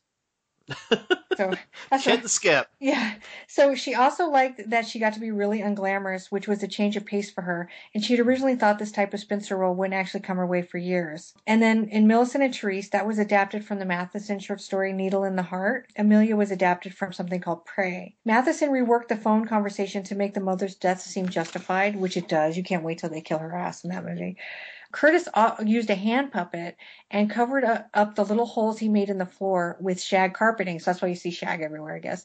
Mm. Uh, that's when shag comes in handy. The one time ever that, that we actually have shag carpeting in our house. Oh wow. Yeah, well, we buy rugs, and I always buy the shag rugs. They're horrible to clean, but they're great to just hang out on. They used a rod to move the doll, but Curtis didn't feel like it looked right, so he decided to use handheld camera that was about two inches off the ground. Then the puppet, they used a puppeteer who was um, named Eric Von Bulow. I think I got that right. Who actually created the Pillsbury Doughboy, and he and Curtis shot some close-ups, and they edited that in with the um, handheld camera. Uh, and actually, this was a generally well-received movie, and Variety praised Karen Black's performances. Amelia was released by itself on VHS as Terror of the Doll, and has been a big, oh, we mentioned this influence on movies like Attack of the Beast Creatures, Black Devil Doll, and Tales from the Hood. In 2000, and this really kills me because I was in LA when this happened. In 2000, the Museum of Television and Radio, which is, I believe, now the Paley Center, hosted a screening of Trilogy of Terror with Karen Black, Dan Curtis, Richard Matheson, and William F. Nolan. Holy schlamoli. I know. Can you that? believe that we missed that? That's historical. Wow. At this screening, Black commented, Of all my movies, that's the one people remember most. And they remember it for one reason. That little evil doll scared the hell out of them. And that's my that's my trivia.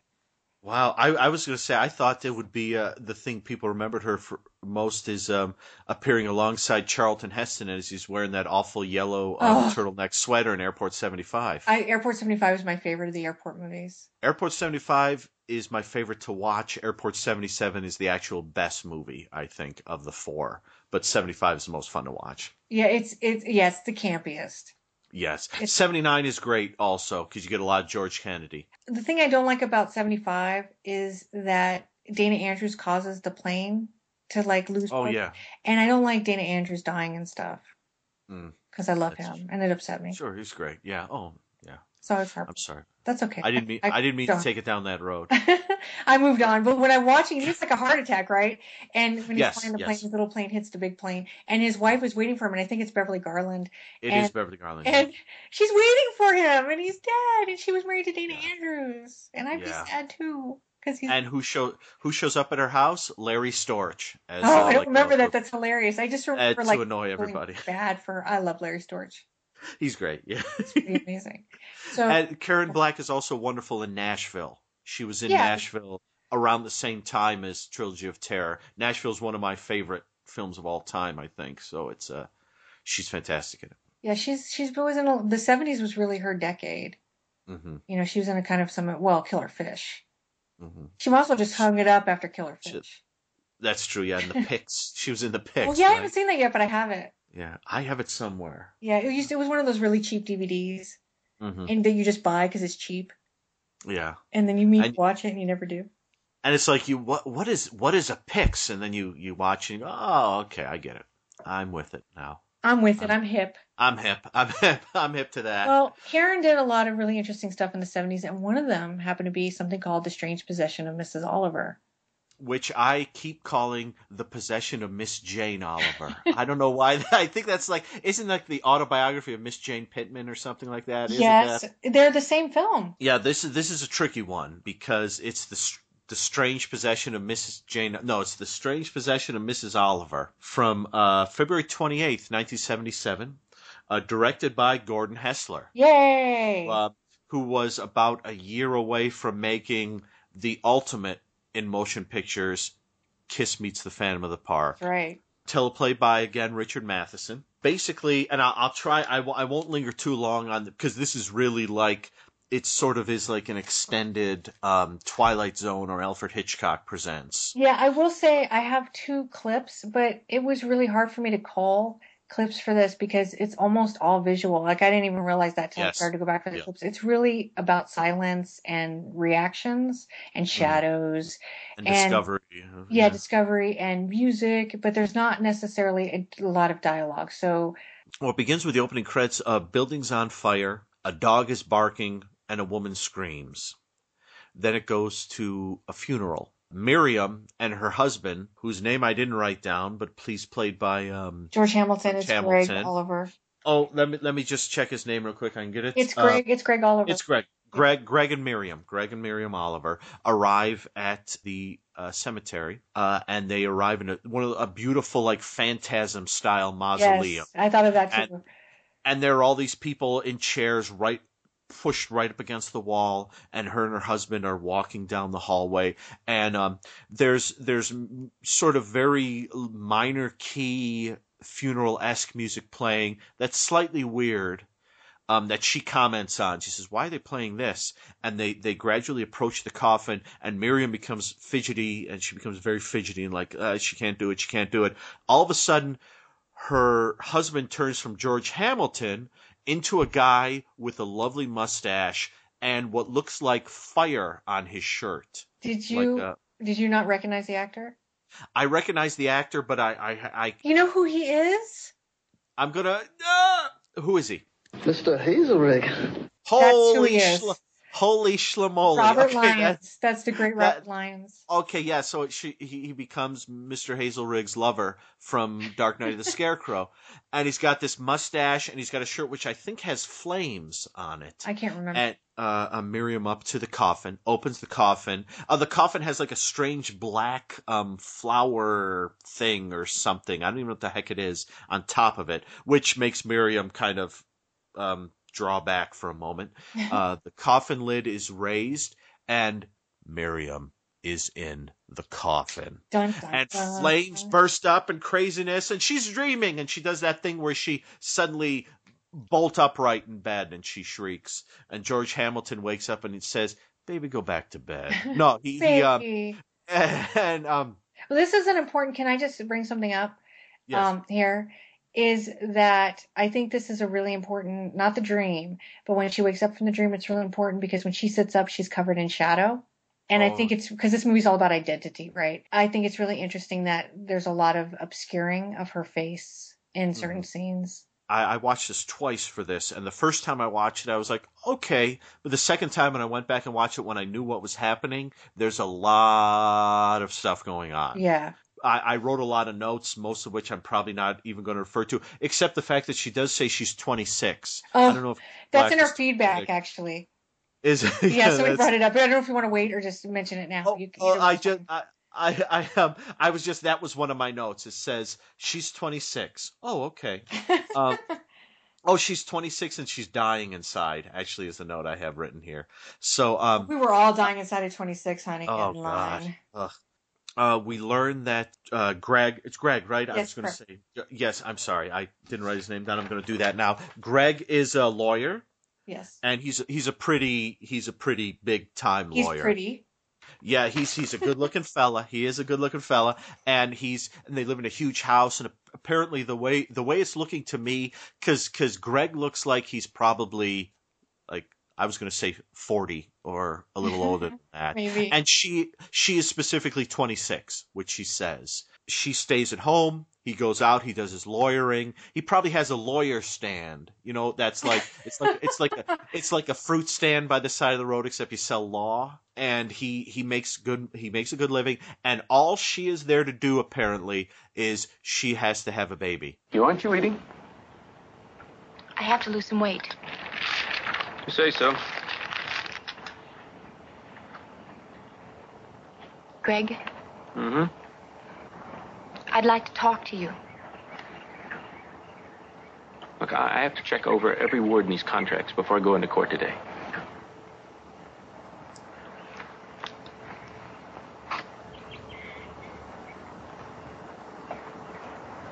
Is it really necessary that I stay at home? Maybe I could volunteer for work at some of the hospitals. What do you need that for? For something to do. What are you talking about? I thought we agreed. I know we agreed. It's just that I feel trapped. Trapped, what are you talking about? You can do anything you want. As long as I stay home, as long as I have a baby right away. That was the agreement. You have enough to do taking care of the house. So that's a problem right there. I and she does say that she dreamed uh, last night. She says, "I dreamed I was dead," and he's looking at his contracts, eating, and he says, "Oh well, that's a nice dream."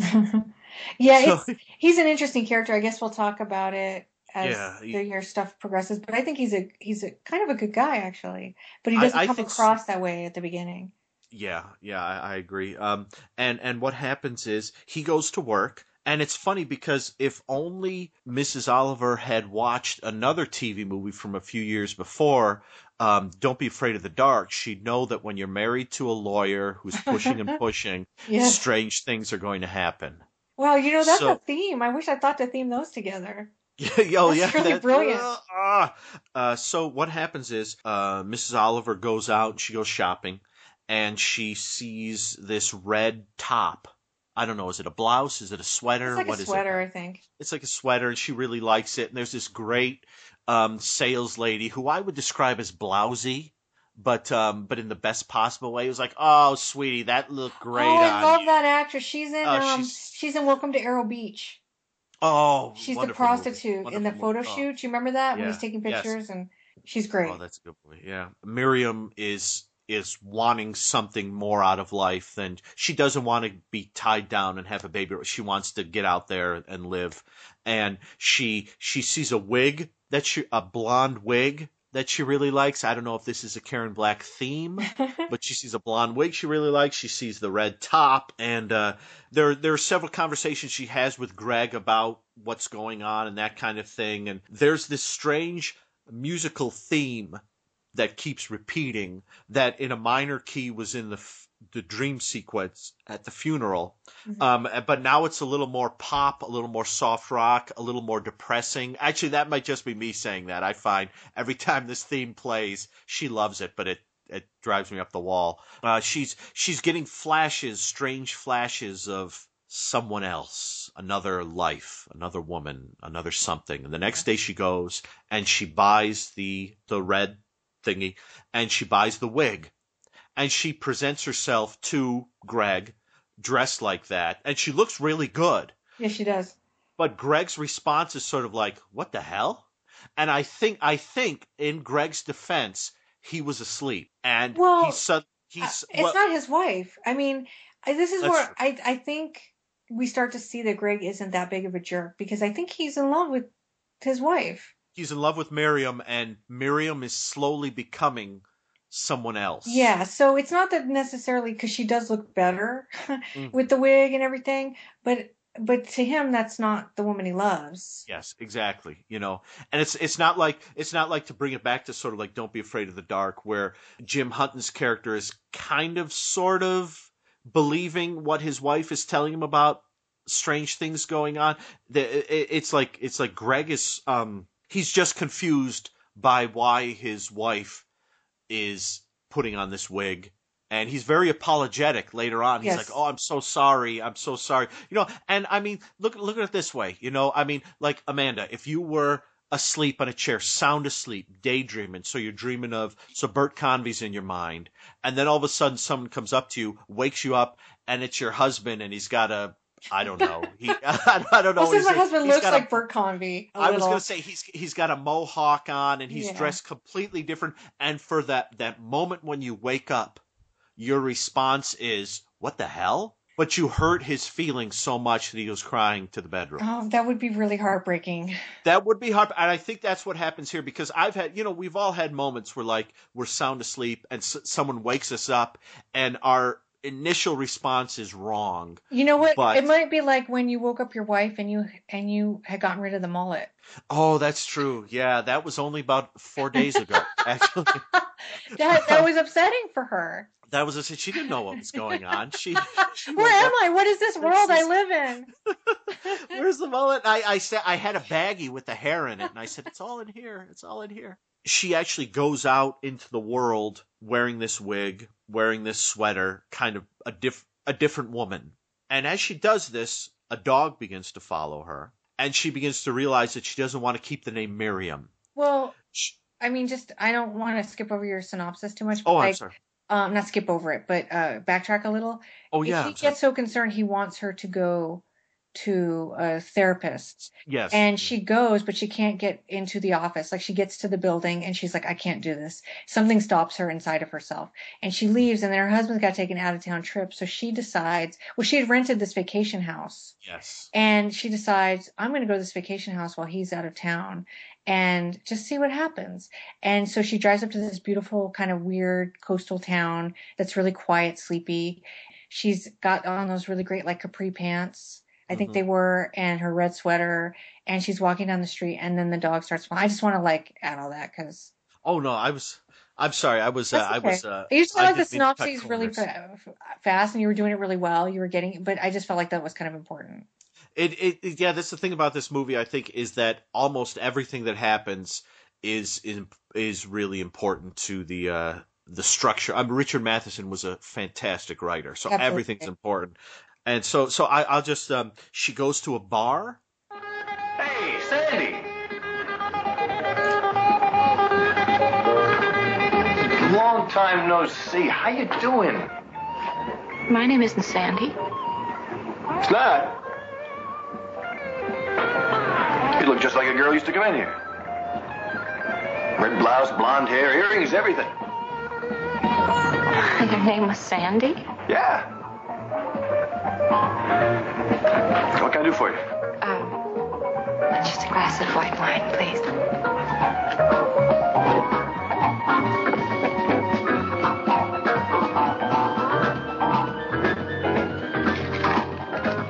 No, make that a tequila sour. You gotta be kidding. That's what Sandy used to drink. Make it a screwdriver then. Miss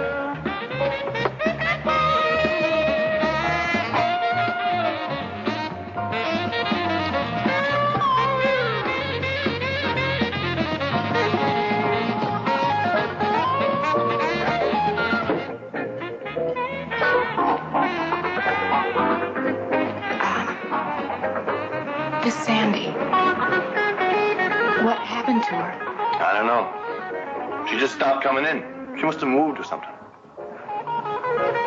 Hey, Mark. And whatever happened to Sandy?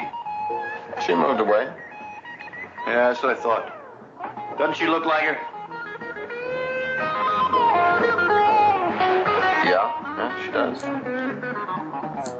So what I like so much about that scene, it was kind of hard to cut down there because there's a lot of music, but what I liked was when that guy at the end of the bar talks to her, he's also all in shadow. Yes. And you can't see who he is. He's just a stranger. And his response is so deadpan. It's really creepy and it's kind of hard to do it in a sound clip, but mm-hmm. visually I thought they did a really good job of like creating a sense of dread in a Yeah. bar with pretty funky music. Yeah, super funky music. I like and it. and yeah, it's great. And and a moment later, um, what's it? Skeeter there from uh, Dark Night of Scarecrow comes up, and with his mustache, and he's looking good, and he says to her, and he he begins to talk to her, you know, like she's Sandy. Did I mention that right before she went in the bar, she decided she was going to call herself Sandy? Literally, as she's walking in the bar, she sees something and she says, Sandy. That's right. That's yeah, right. that's my name. And she goes in and almost instantly someone says, Sandy. And it's like, it's suddenly, it's like one of those Twilight Zone episodes where you like, you're on a train and you get off a train and suddenly it's like 40 years in the past or something like that, or something's gone really crazy. And of course, Richard Matheson wrote many of the great Twilight Zone episodes. Sandy ends up, this guy in a, like a, like, um, like a tank top, I think, comes up Oh, and yeah, kind yeah, of pushes, um, Skeeter out of the way and says, uh, you want to dance? And she said, well, I don't really dance that well. And she doesn't dance that well. And the music is playing. I mean, if that music is playing constantly in that bar, everyone should be on the floor like convulsing because that's just like that. It's like a constant crescendo. How does that happen in music for like six or seven hours straight? In her mind, Miriam Sandy starts to hear the funky version of that minor key theme that was playing at the funeral. I'm forgetting how the theme goes now. You will either love that theme so much and want to hear it over and over again, or you will want to swallow glass. It drove me up the wall. But that's part of the fun, is that. Yeah, that's fun. And uh, suddenly, uh, Sandy begins, or Miriam Sandy begins dancing, and she she lets herself go, and there's slow mo shots of her dancing to this music, and it's just uh, she's having a great time. Yeah, that actually her dancing was uh, the promo image that ended up in most of the newspapers. Oh yeah, it's it's Yeah. a great it's a great it's a great sequence, and um, at that point, I'm trying to remember exactly does she if she meets up with her husband again before I was going to go no, to her. No, I don't think so. I don't think I don't think they see each other again till the end. Okay, and so what happens next is this dog won't stop following her. And so eventually she begins sort of asking around and someone says Oh wait, says maybe she does run into her husband again. Oh I was going to say I think I think there's a I think there is a sequence right after that where she goes and meets up with her husband and she's sort of like she's kind of contrite for the the way she acted which seems a little weird but um I I didn't write that one down but uh you know George Hamilton he's still he's still a decently nice guy you know for being a guy who's kind of got a sexist attitude he's a decent sexist I guess if, if there's such a thing He's not a Uh, douche nozzle. He's not a douche now. No, in no way, shape, or form. Because he's very throughout the movie. He's very like he just he loves her and wants to help her. Well, he's legitimately worried about her. You know. Yes, exactly. She goes out the next day and she's trying to find out who this dog belongs to that keeps following her. And she learns as she and this is great. She goes to a guy and is like, "Do you know this who this dog belongs to?" "Oh yeah, the dog belongs to Mrs. Dempsey. She lives down the road in a black house with a black fence." Okay, I got I got it. I got the symbolism on that. The black house with the black fence. And indeed it is a black house with a black fence. If they weren't And she. She ta- no, not at all. And Mir- so Miriam Sandy takes the dog there, and a, a, lo- a fantastic lady answers the door. It's not Mrs. Dempsey. I don't know the name of this actress, but Was I Lucille so- Benson? Was she? Was it the woman from Bosom Buddies? That uh, Yes, yes, yeah. Uh, Lucille Benson was in another Gordon Hessler movie called Betrayal as well. And you know what? She's so unintentionally funny. She's in this also. She plays a hitman in Ebony, Ivory, and Jade, the TV movie with uh, Bert Convy. Um, yeah. So go ahead. Oh, uh, and she, um, yeah, she basically says, "Oh, that that's Mrs. Dempsey's dog. Mrs. Dempsey isn't here." And they chat for a moment, and, and then Miriam sees Miriam dressed as Sandy, and I put that in quotes with her wig and her red uh, sweater, sees above the mantelpiece a portrait of a woman with long blonde hair in a red sweater. who looks exactly like her. Yes. And she begins to ask this woman who came to the door about Mrs. Dempsey's daughter. But this woman doesn't know anything about Mrs. Dempsey's daughter. And so Miriam goes away completely confused. And things are beginning to build and build here because Skeeter, and that's not his name in the movie, his name is Mark. Mark, the guy with the mustache and the fire on his shirt, who keeps opening the coffin with her inside it and there's fire, he's beginning to follow her. And not in a nice way. It's And- never nice when you follow people, actually. No, I, I I'm gonna I'm gonna pull down the curtain on my uh, synopsis here in that Sandy returns to the house when Mrs. Dempsey is there a little later. There are several big revelations, and in the last ten or fifteen minutes of the movie, twists begin piling upon twists, and this, that, and the other thing, and it just begins to what's going on, who is Sandy, who is Miriam. At at one point early on in the movie, there's a beautiful scene where uh, what what is it? She, uh, uh, Miriam says to, to Greg something like like I don't know who I am or Yeah. something, and he says, "Well, who are you? Who are you?" Which is and it's just this. It's building towards this big revelation of who is Sandy and why does everyone know her and who is this? Who is what's this dog? Who is Mrs. Dempsey? What's the burning building about? And Who's Skeeter? who's Skeeter, Mr. Hazelrigg, and it's just it builds and builds, and it's really I think it's quite. The first time I watched it, I thought, oh okay. The second time I watched it, I found it quite moving. Uh, when it gets to the end, because it's quite lovely when it reaches the end. But I'm gonna I'm gonna stop my synopsis so now we can begin to spoil things about the end I. I think I'm a little mixed up about the ending. Not mixed up, confused. Okay. Mixed up with my feelings about it. Uh, there's a book, I think it's called The Monster Book, and I wrote it in my notes. When we get to feedback, I can confirm. Where they called this movie a feminist backlash curio. And I thought that's how I feel about it. Mhm. I feel that the movie felt really empowering for like the first 60 minutes Mhm. in that it's like who I don't know who I am, who are you? Um, it isn't all about having children. I feel like my identity is wrapped up in this tradition and I want to have a different kind of life for myself. Uh-huh. And then in the end we find out, oh no, I want to be really like tied down this way. I feel like it's confusing. I feel like it's got all these really interesting because I'm trying to do I don't know if I want to spoil the twist. Do you know what I mean? Yeah, uh, yeah, I know because it, it's it actually is really It's good. It It's pretty clever. It's pretty darn clever, and it sorts and it and when you go back and watch it a second time, it all it's all there. It's all yeah there. it, it makes sense but like but i felt like they built up all this stuff about it really being about and i don't mean to bring gender politics into it like um Please this- no. you know what i mean about everything but for these particular movies the uh first segment in zuni in um trilogy of terror and this it's hard for me to not feel that Oh way no, I, I understand. I, I I had the same thought when I was watching it, and I was I I didn't know whether I was over reading it or um. But then I I, feel tr- like they they sweep it away, like all of that build up about the symbolism of the woman in the 70s and these two worlds that are kind of uh, at tension with each other. You know what I mean? The woman who wants to have more freedom and decisions and autonomy, and then the woman who's supposed to get married and have children and be happy doing it. And then it kind of like takes that tension and then it turns it into like what is kind of a more literal response Yes. when it solves the mystery. And so I'm I'm kind of at odds with the ending. If if the ending had gone on an extra five minutes, or maybe we'd seen them the next day or something, and we'd seen because it, it sort of ends like at the crisis moment has been averted, and there's a a moment, and then it ends, and so it's almost like I, I wonder if um trying not to ruin it, but I wonder if uh, Miriam slash Sandy had been uh changed by it from in, in- yeah, in, any well, way, she or would I- have to have been, I would think, and and I also think that it's going to cause a lot of problems with George Hamilton because he that's he thought he was in a different kind of relationship. Yes, and and he and and at that at that moment there's I think the final speech, well it's not a speech, it's only four or five lines that that Miriam gives right at the end. I think is really lovely. After that speech, she's going to have to explain to Greg what the hell is going on. The- it's not going to work out well.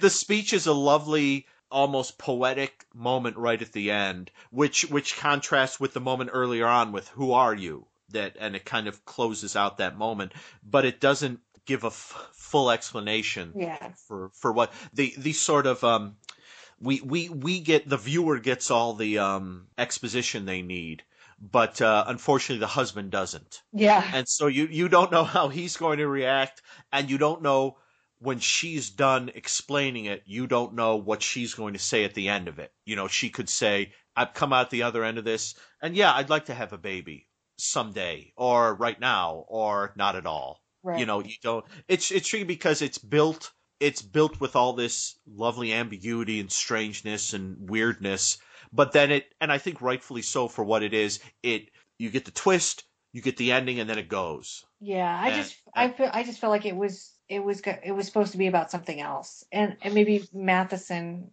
I don't know what he was thinking, but I just feel like there's a lot of symbolism in there for one thing, and then they kind of drop it. yeah I know, I know it's hard, and I don't want it because I think people should should see it because it is a really good movie, Yes. and I do think the twist is really good. I think it's Mhm. solid. I think it does make sense when you go back to look at it. I just feel like the themes, uh, the underlying themes to it in the subtext is weakened by the ending. I, I didn't know whether I should not like Greg for being so like a '50s kind of guy He or something yeah, like that. You know, whatever. and and right. yeah, I I don't know if I should. I mean, because she says she's 26. He looks like he's probably 45, 46, maybe even looks a good, little though. older. He looks fantastic. Oh, Oh, no, no, yeah, they're, they're a lovely couple. Uh, just personally as a guy, I don't know, I don't know how I should. Um, That's interesting because because I like Greg a lot. And I I mean, okay, so I only watched this once, but I watched it full attention. I was actually on an airplane and um oh wow, and I put it on and there was nothing else to distract me. And I loved it. You know, I'd seen this once Uh-huh. before, but a long time ago, and I didn't really remember enough about it that I didn't even remember the ending. But I remembered a lot of the shadows and like the mm. atmosphere, and I remembered the bar scene. But I kind of didn't pick up on a lot of stuff in my first viewing. This mm. time, I started going, "Oh, Greg, come on." Stop it. You know what I mean? Take some time out for your wife. She's lonely. She's in this Yes. big house by herself all day. But I feel like he's actually a pretty good guy. And I think that I'm glad that he's written the way he was. He's not black Mhm. and white. He's definitely got a lot of gray in there. And I do think that his over, uh, uh, maybe his approach was not great, but his heart was there. And I really felt like he loved this woman. And I liked him, you know? yeah, So I think, and I'm glad that they did that because because as the film was being laid out, and I thought it was really supposed to be this sort of message about this sort of second wave feminism and how it's affecting women, I thought it was really a smart choice not to make Greg completely deplorable, yeah, which it could have easily done, and because there's nothing worse than watching a movie that tries to empower one group of people by marginalizing another. Do you know what I Uh-huh. mean? And and so I don't, you know, anybody knows that anybody who calls himself a feminist and then is horrible to men is not a feminist, right? yeah, yeah. So so I was really so that was a really smart choice on Richard Matheson's part, and um and I think he gave that character enough gray. In it, he's us, right? Mhm. Because everybody kind of sort of knows what's happening. Well, the other main characters, Skeeter and and Miriam, they they might not know on the surface, but they know what's happening. And so he's the guy that's like us. He's confused. Why is she wearing the wig? Yeah, Why is she different? Why isn't she the woman that I thought she was? And so he's us. And and I thought that Richard Matheson did a really good job of doing that, putting him in our place. yeah, because he's getting yeah, because I guess like ninety percent of what's going on, he's just He's not there flabbergasted. for. Yeah, he's like, what? Yeah, and he's just what is going on? Yeah, when you're right, he's not thing? there because he's working really hard. But he's working really hard because I think he's trying to provide for her. You know what I, I- mean? Yeah, yeah. He, I, I think. I mean that. Yeah, that is the thing with it that he really does seem to to love her, and he's um, he's he does seem confused that the plan seems to be changing, and he doesn't know, he doesn't fully understand why the plan is suddenly changing. And I'm wondering, was is there something that triggers her beginning to to have this? Because I, I I, think don't. it's just the sweater. Well, she's dreaming about it. I mean, I think I maybe, but then that would give it away. I'll have to email you what I think is happening Yeah. because Okay. I think so much it'll give it away. But I think part of it was the pressure of having the baby. It, well, it's interesting because oh no, I can't remember. I had a good point. I didn't write it down. There was something about. I thought that's what it was too. That it was like it must have just like been okay. Now we're go- you're going to have a baby now, and suddenly a, f- a few days later or something, or the next day, this this began to happen. Right. But yeah, I- I, think there was that, that. Do I really want to do this? And then I think it brought up some things that had she had buried. Yes, I, I, I, should have written down. I had some interesting. I have a note here about the birth control pills, but I Oh, don't know right. why I wrote it. Because he looks at her birth control pills and goes, um, You're still Uh, taking them. "You're still taking them." And I thought, um, uh, well, gosh, what what was the point? It's something about um, that I don't know unless it had been many days. I don't know that I'd be able to look at a birth control pill thing and gauge right off the bat that mm, there are some missing or something Well, like that. Well, the fact that she even know? had them and there were probably just even a couple missing was to indicate that because they would be all gone Mhm. when by the time she stopped. You, I don't think you normally stop in the middle. Yeah, when you're no, pregnant, you just wait till the cycle happens and then and then you just stop. She was probably he could see that just a few were missing, hmm and so she was probably in the process of still taking them. when I've written things in the past that were sort of meant to be mysterious like this, I know that you go in. It's almost like, and I, I hesitate to bring up slasher movies again, but um, you know, because we always seem to return to uh, Yeah. those sort of films. But um, it's almost like a movie like, and I know you don't like this one all that much, but Final Exam.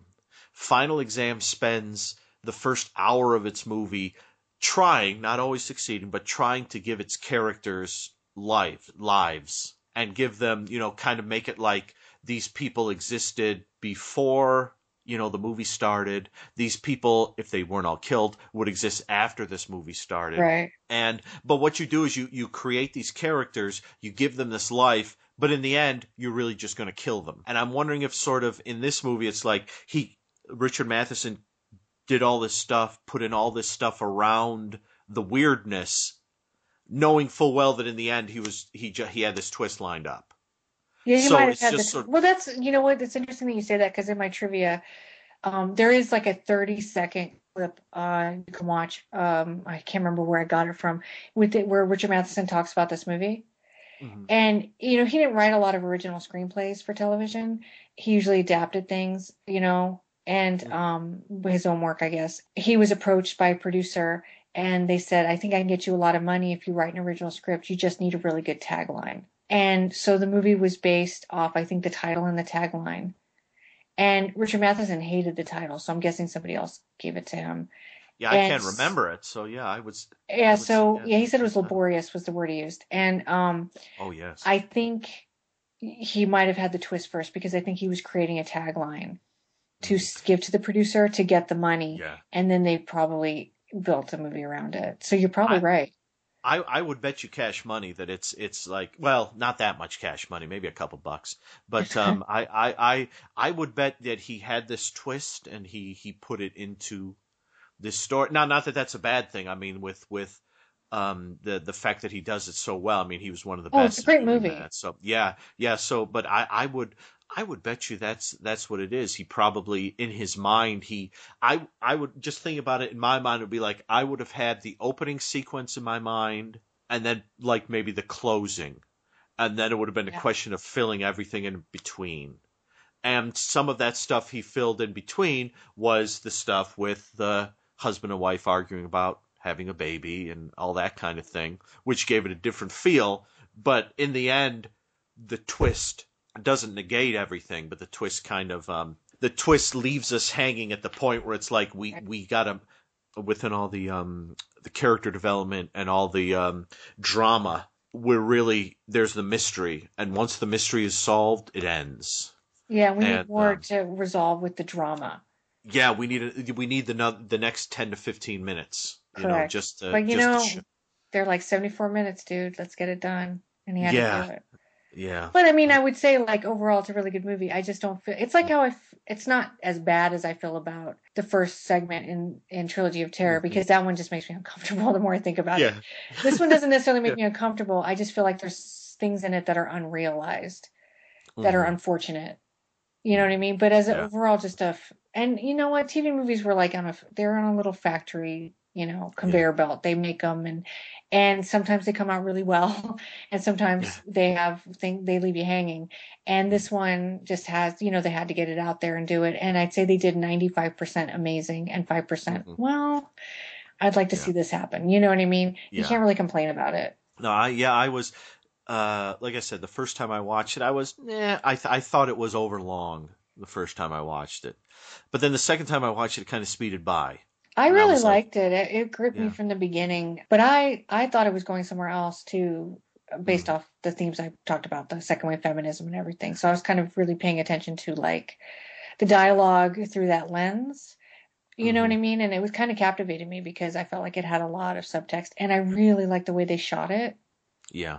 And so Gordon Hessler, who directed it, he yes, he did Kiss Me Phantom of the Park, but he he did a lot of really moody movies like Scream Pretty Peggy, Hitchhike, and um, Betrayal. I think Betrayal is the weakest of the ones I've just mentioned. But what's really interesting about Gordon Hessler is that he was really interested in shadows and things aren't what they seem, and he liked to sh- he'd like to fog people's vision you know, like the audience when they saw things, it wasn't quite what they were seeing.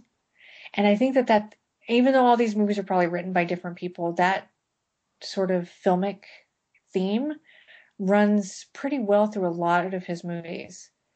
And now that I'm thinking about it, I feel like I have a blog post coming up because um, I think I could get some really neat stills from some of his movies. They're not all completely atmospheric. I think he did that movie since George Kennedy just died. It might be a good one to bring up called "Cry in the Wilderness," which is the one where George. Kennedy George Kennedy gets bit by the rabid skunk, Oh wow. and he chains himself up to the in a farm, uh, the barn, and uh, the kid who played Bobby in Dead of Night, Lee Montgomery, is his son, and Joanna Pettet is the wife from um, Welcome to Arrow Beach. She goes for help, and so he's with the kid, and he keeps trying to get the kid to unchain him because he's starting to go rabid. Mhm. Gordon Hessler made that, and um, He did. He did. there's I no look that, shadows yeah. in that. there's nothing, you know. There's no. But in Hitchhike, which is with Cloris Leachman and Michael Brandon, that's a real moody movie. It's Mm-hmm. super. It's just as moody as this one, maybe even more so. And that is also about like identity and things. I'm not the person you think I am, and it's really creepy and weird and dreamy. And Scream Pretty Peggy also has it, although I think it's a lot more subtle because of the twist at the end. So there is definitely things that aren't what they seem, but you don't necessarily notice it until you've seen the film a couple times. And he likes to have sort of obscured viewpoint of things, of the person. It's really interesting.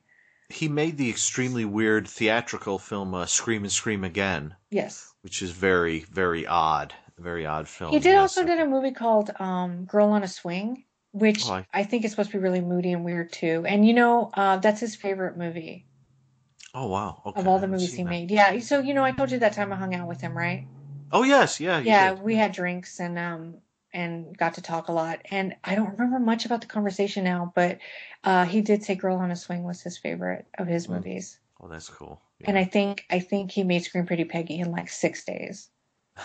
yeah, like it was ridiculous the amount of days they gave him to film that movie. I, I, you know, I'm looking on his Wikipedia page, and I don't see uh, when they have this filmography at the bottom. I don't, I don't, I see, uh, I don't see. Um, what do I see here? I see Betrayal, Kiss Me, a Fan of the Park, Scream Pretty Peggy. I do not see the strange and wonderful adventures of Mrs. Jane Oliver.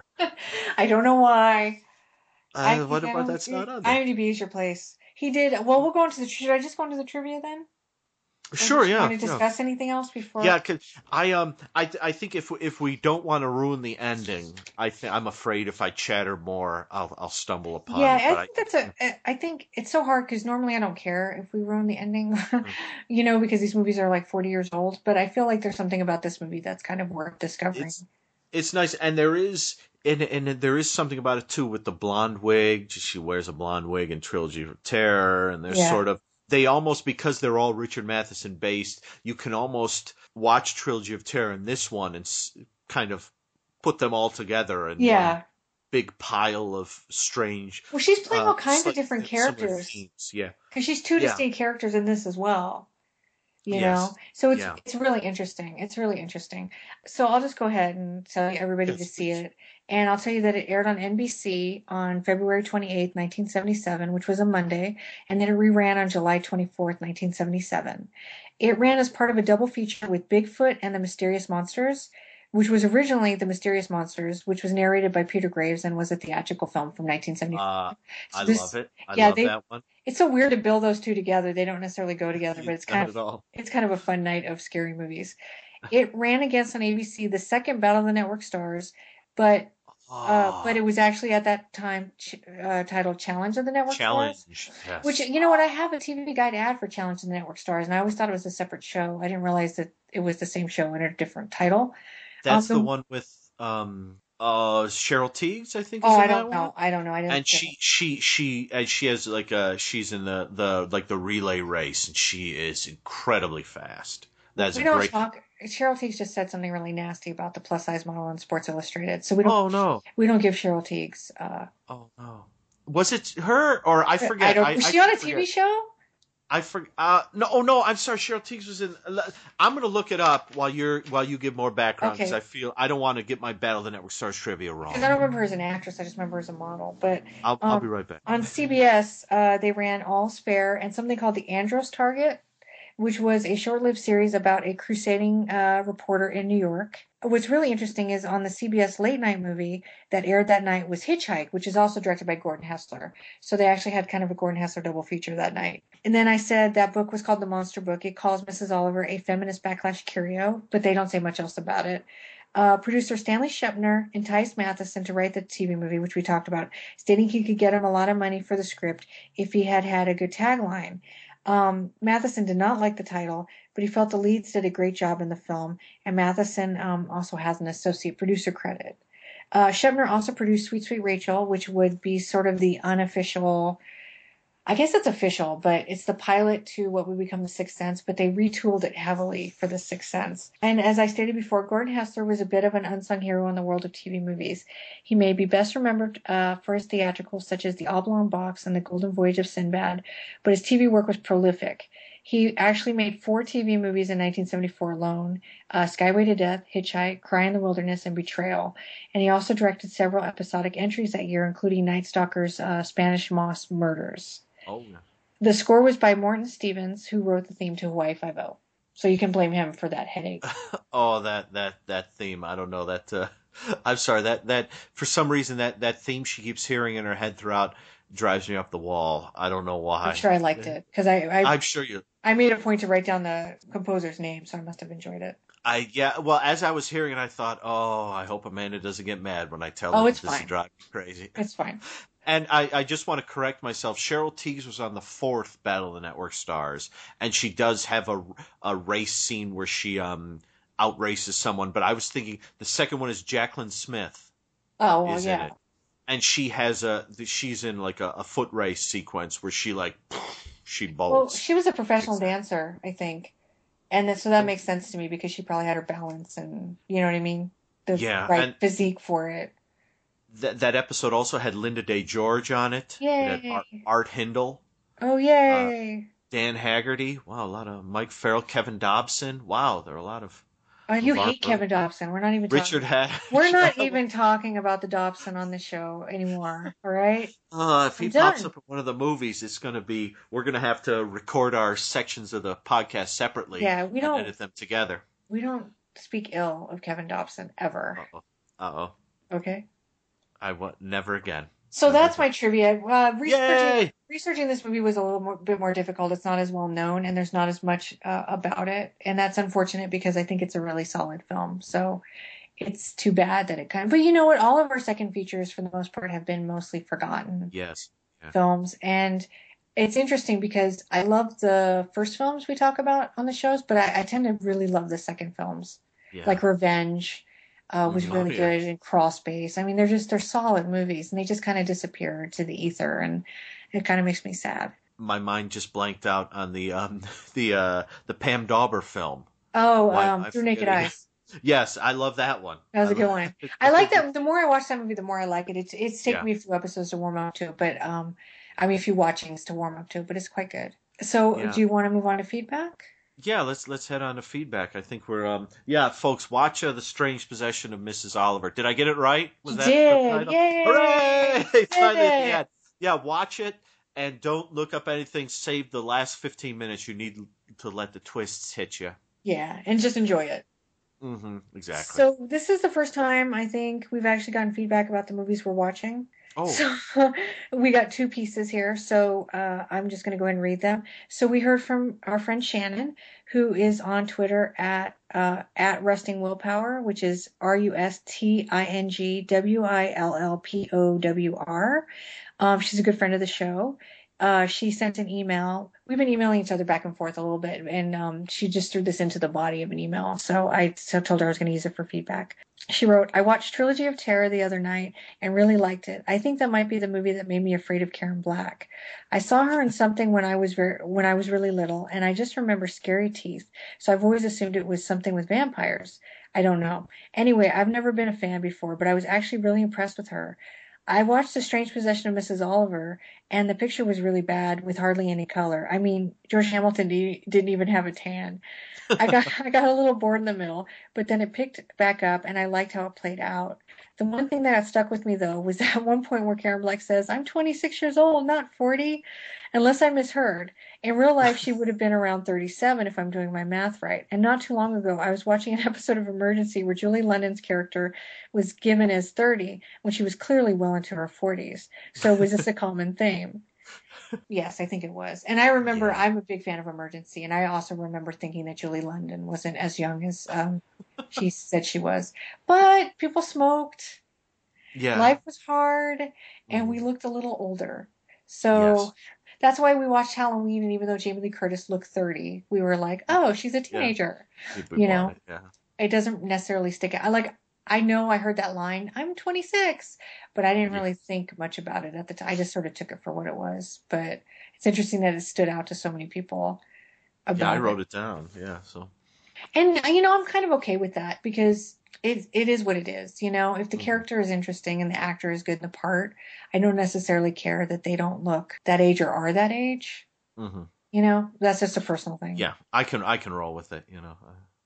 And so everybody should go. Oh, she also let, commented that she caught up with the world beyond after she heard our podcast and she really really liked it. Yay. And I'm really glad she discovered it and watched it. And so thank you. And also, she has a new album out called Unspooling. And if you go to her Twitter, you'll see a link to her website. And um, everybody should go check it out. She it was really sweet. So uh, she made this album. She does these competitions where you make an album in a month, and she kind of waited till like the last week to really make a new album.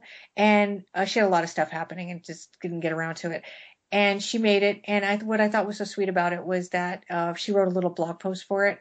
She thanked Dan and I for being kind of cheerleaders for her because I think she was kind of getting stuck, maybe creatively. yeah. And we were like, "You can do it, Shannon. You can do Yeah. it." And she did it, and it's a really good record. I've listened to it like Yeah, a thousand lovely. times already. Mm. Also, she uh, gave it a personal review. She was really unhappy with it, and she gave it two unspoolings with no knock. And no knock is a reference to Dan and I have another podcast called Podcast Mania. Mhm. And No Knock is like an in joke from the first movie we reviewed, Messiah of Evil. And um, I thought it was really cute uh, that she mentioned that. And she uh, really likes Podcast Mania as well. Yeah, and So- she.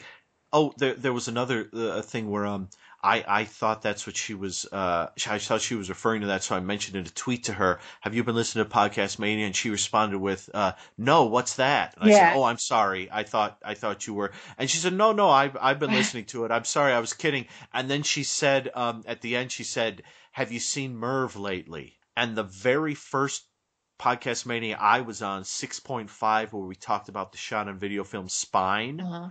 Charlie, the host, began playing all sorts of Alf sound Oh. clips.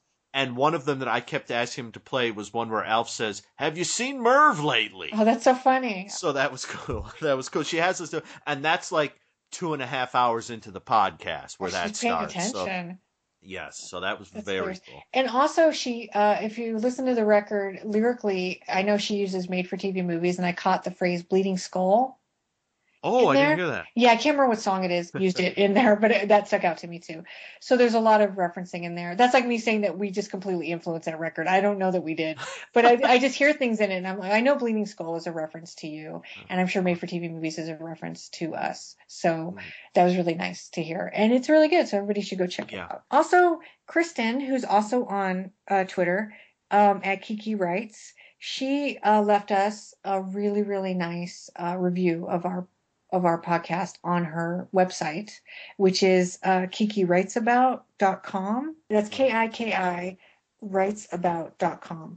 It was really sweet. And I, she also wrote about the Strange and Deadly show, and she wrote about a third podcast. And I'm going to follow their lead. I was going to read her review, but they thought it was better to send you over there to read it yourself. And I think everybody should visit her blog. It's really Yes. cool. It's, and she's a writer as well. And she sells her books and um, she's really talented. She's extremely witty. Um, if nothing else, follow her on Twitter because she's she's always funny and just a treat.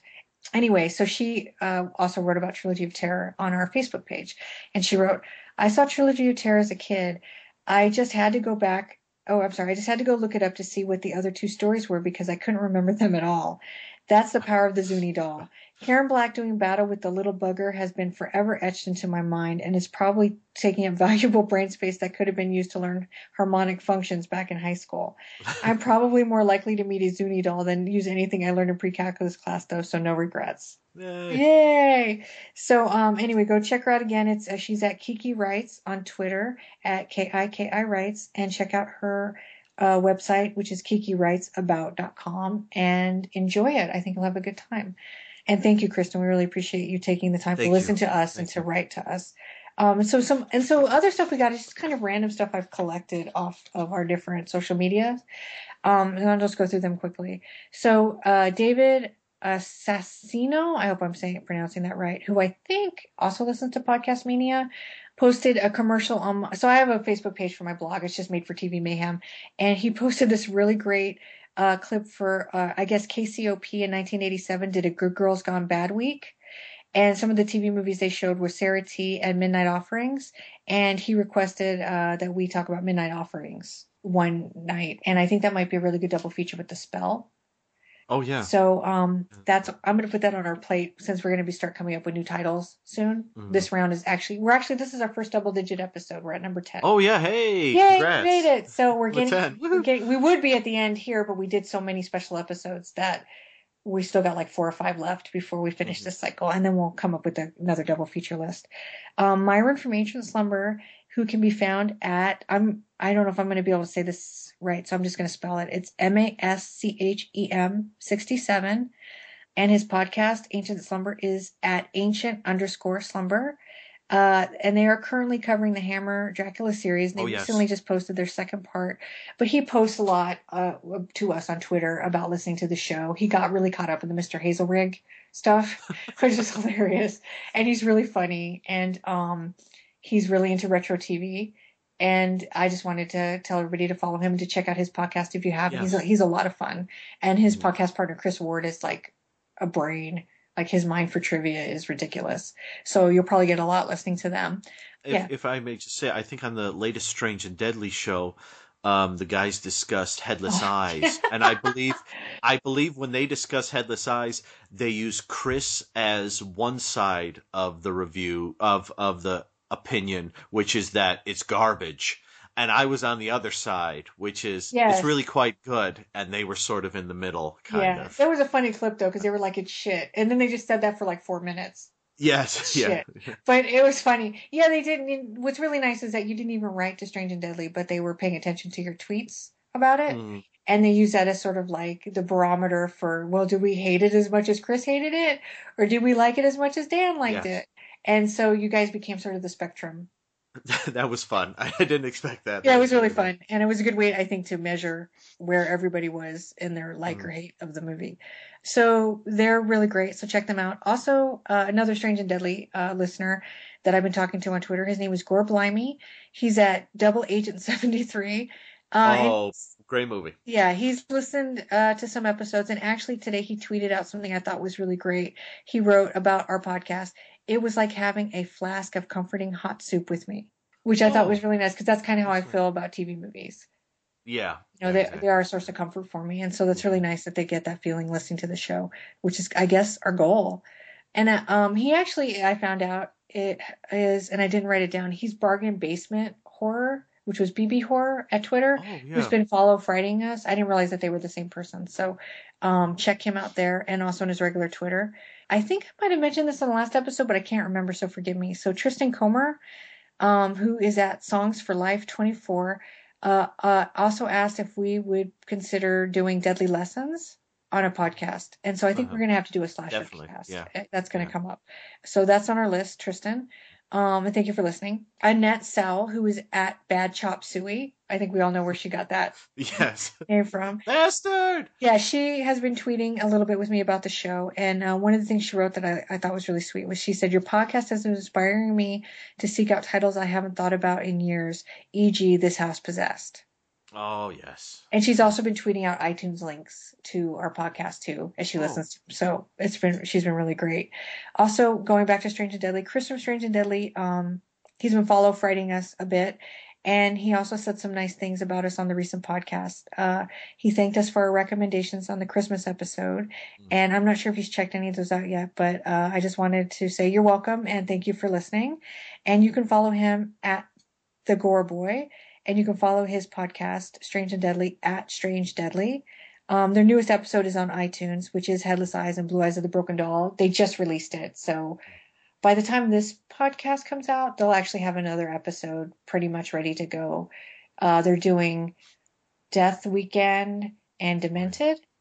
Yes. Yeah, and I think they're recording it sometime next week, which will be this week when you, anybody hears this. So, um, so look for that. Also, oh, I forgot. So, uh, Strange and Deadly had kind of a hiatus between January and last week in March, and one of the hosts, his name's Tom Elliott. He has another podcast called the Twilight Zone podcast, and he contacted me because he was looking for um, a TV movie uh, for. So there's this episode of the Twilight Zone called Dust, and it's actually like been made and remade like a gazillion different times, including A Town Has Turned to Dust, which was a Playhouse 90 with William Shatner before it became Dust, and it was uh, something else even before that Playhouse 90. And so he was trying to track down every version of it so he could do this epic Twilight Zone episode, and he needed um, some help finding A Town Has Turned to Dust, the 1998 TV movie remake from the Sci-Fi Channel. So I was able to help him with that.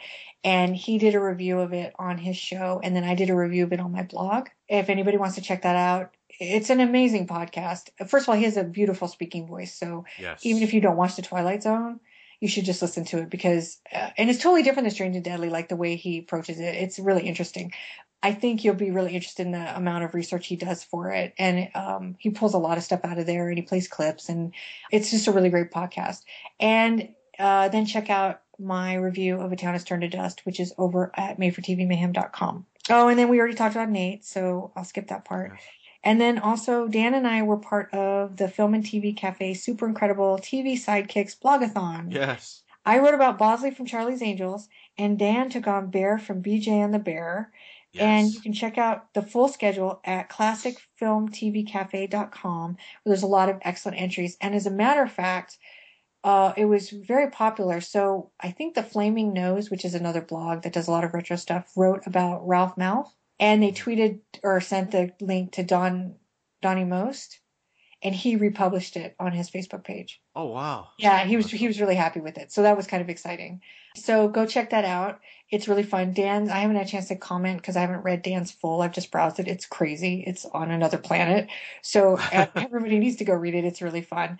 And there's a lot of really great entries. There's some really weird, like not weird, fascinating, like Dennis Dugan, whose character now I can't remember on Rockford Files. Richie Brockelman. Yeah, he was only in a couple episodes, but I remembered him being in more because he seemed so He had a spin off. yeah, but he seemed like such a component to Rockford to me. But you know what? Lance White was only in like two episodes too, and I, you know, the Tom Selleck character, and I remember him being in a lot of them too. But they're they're, just such memorable characters.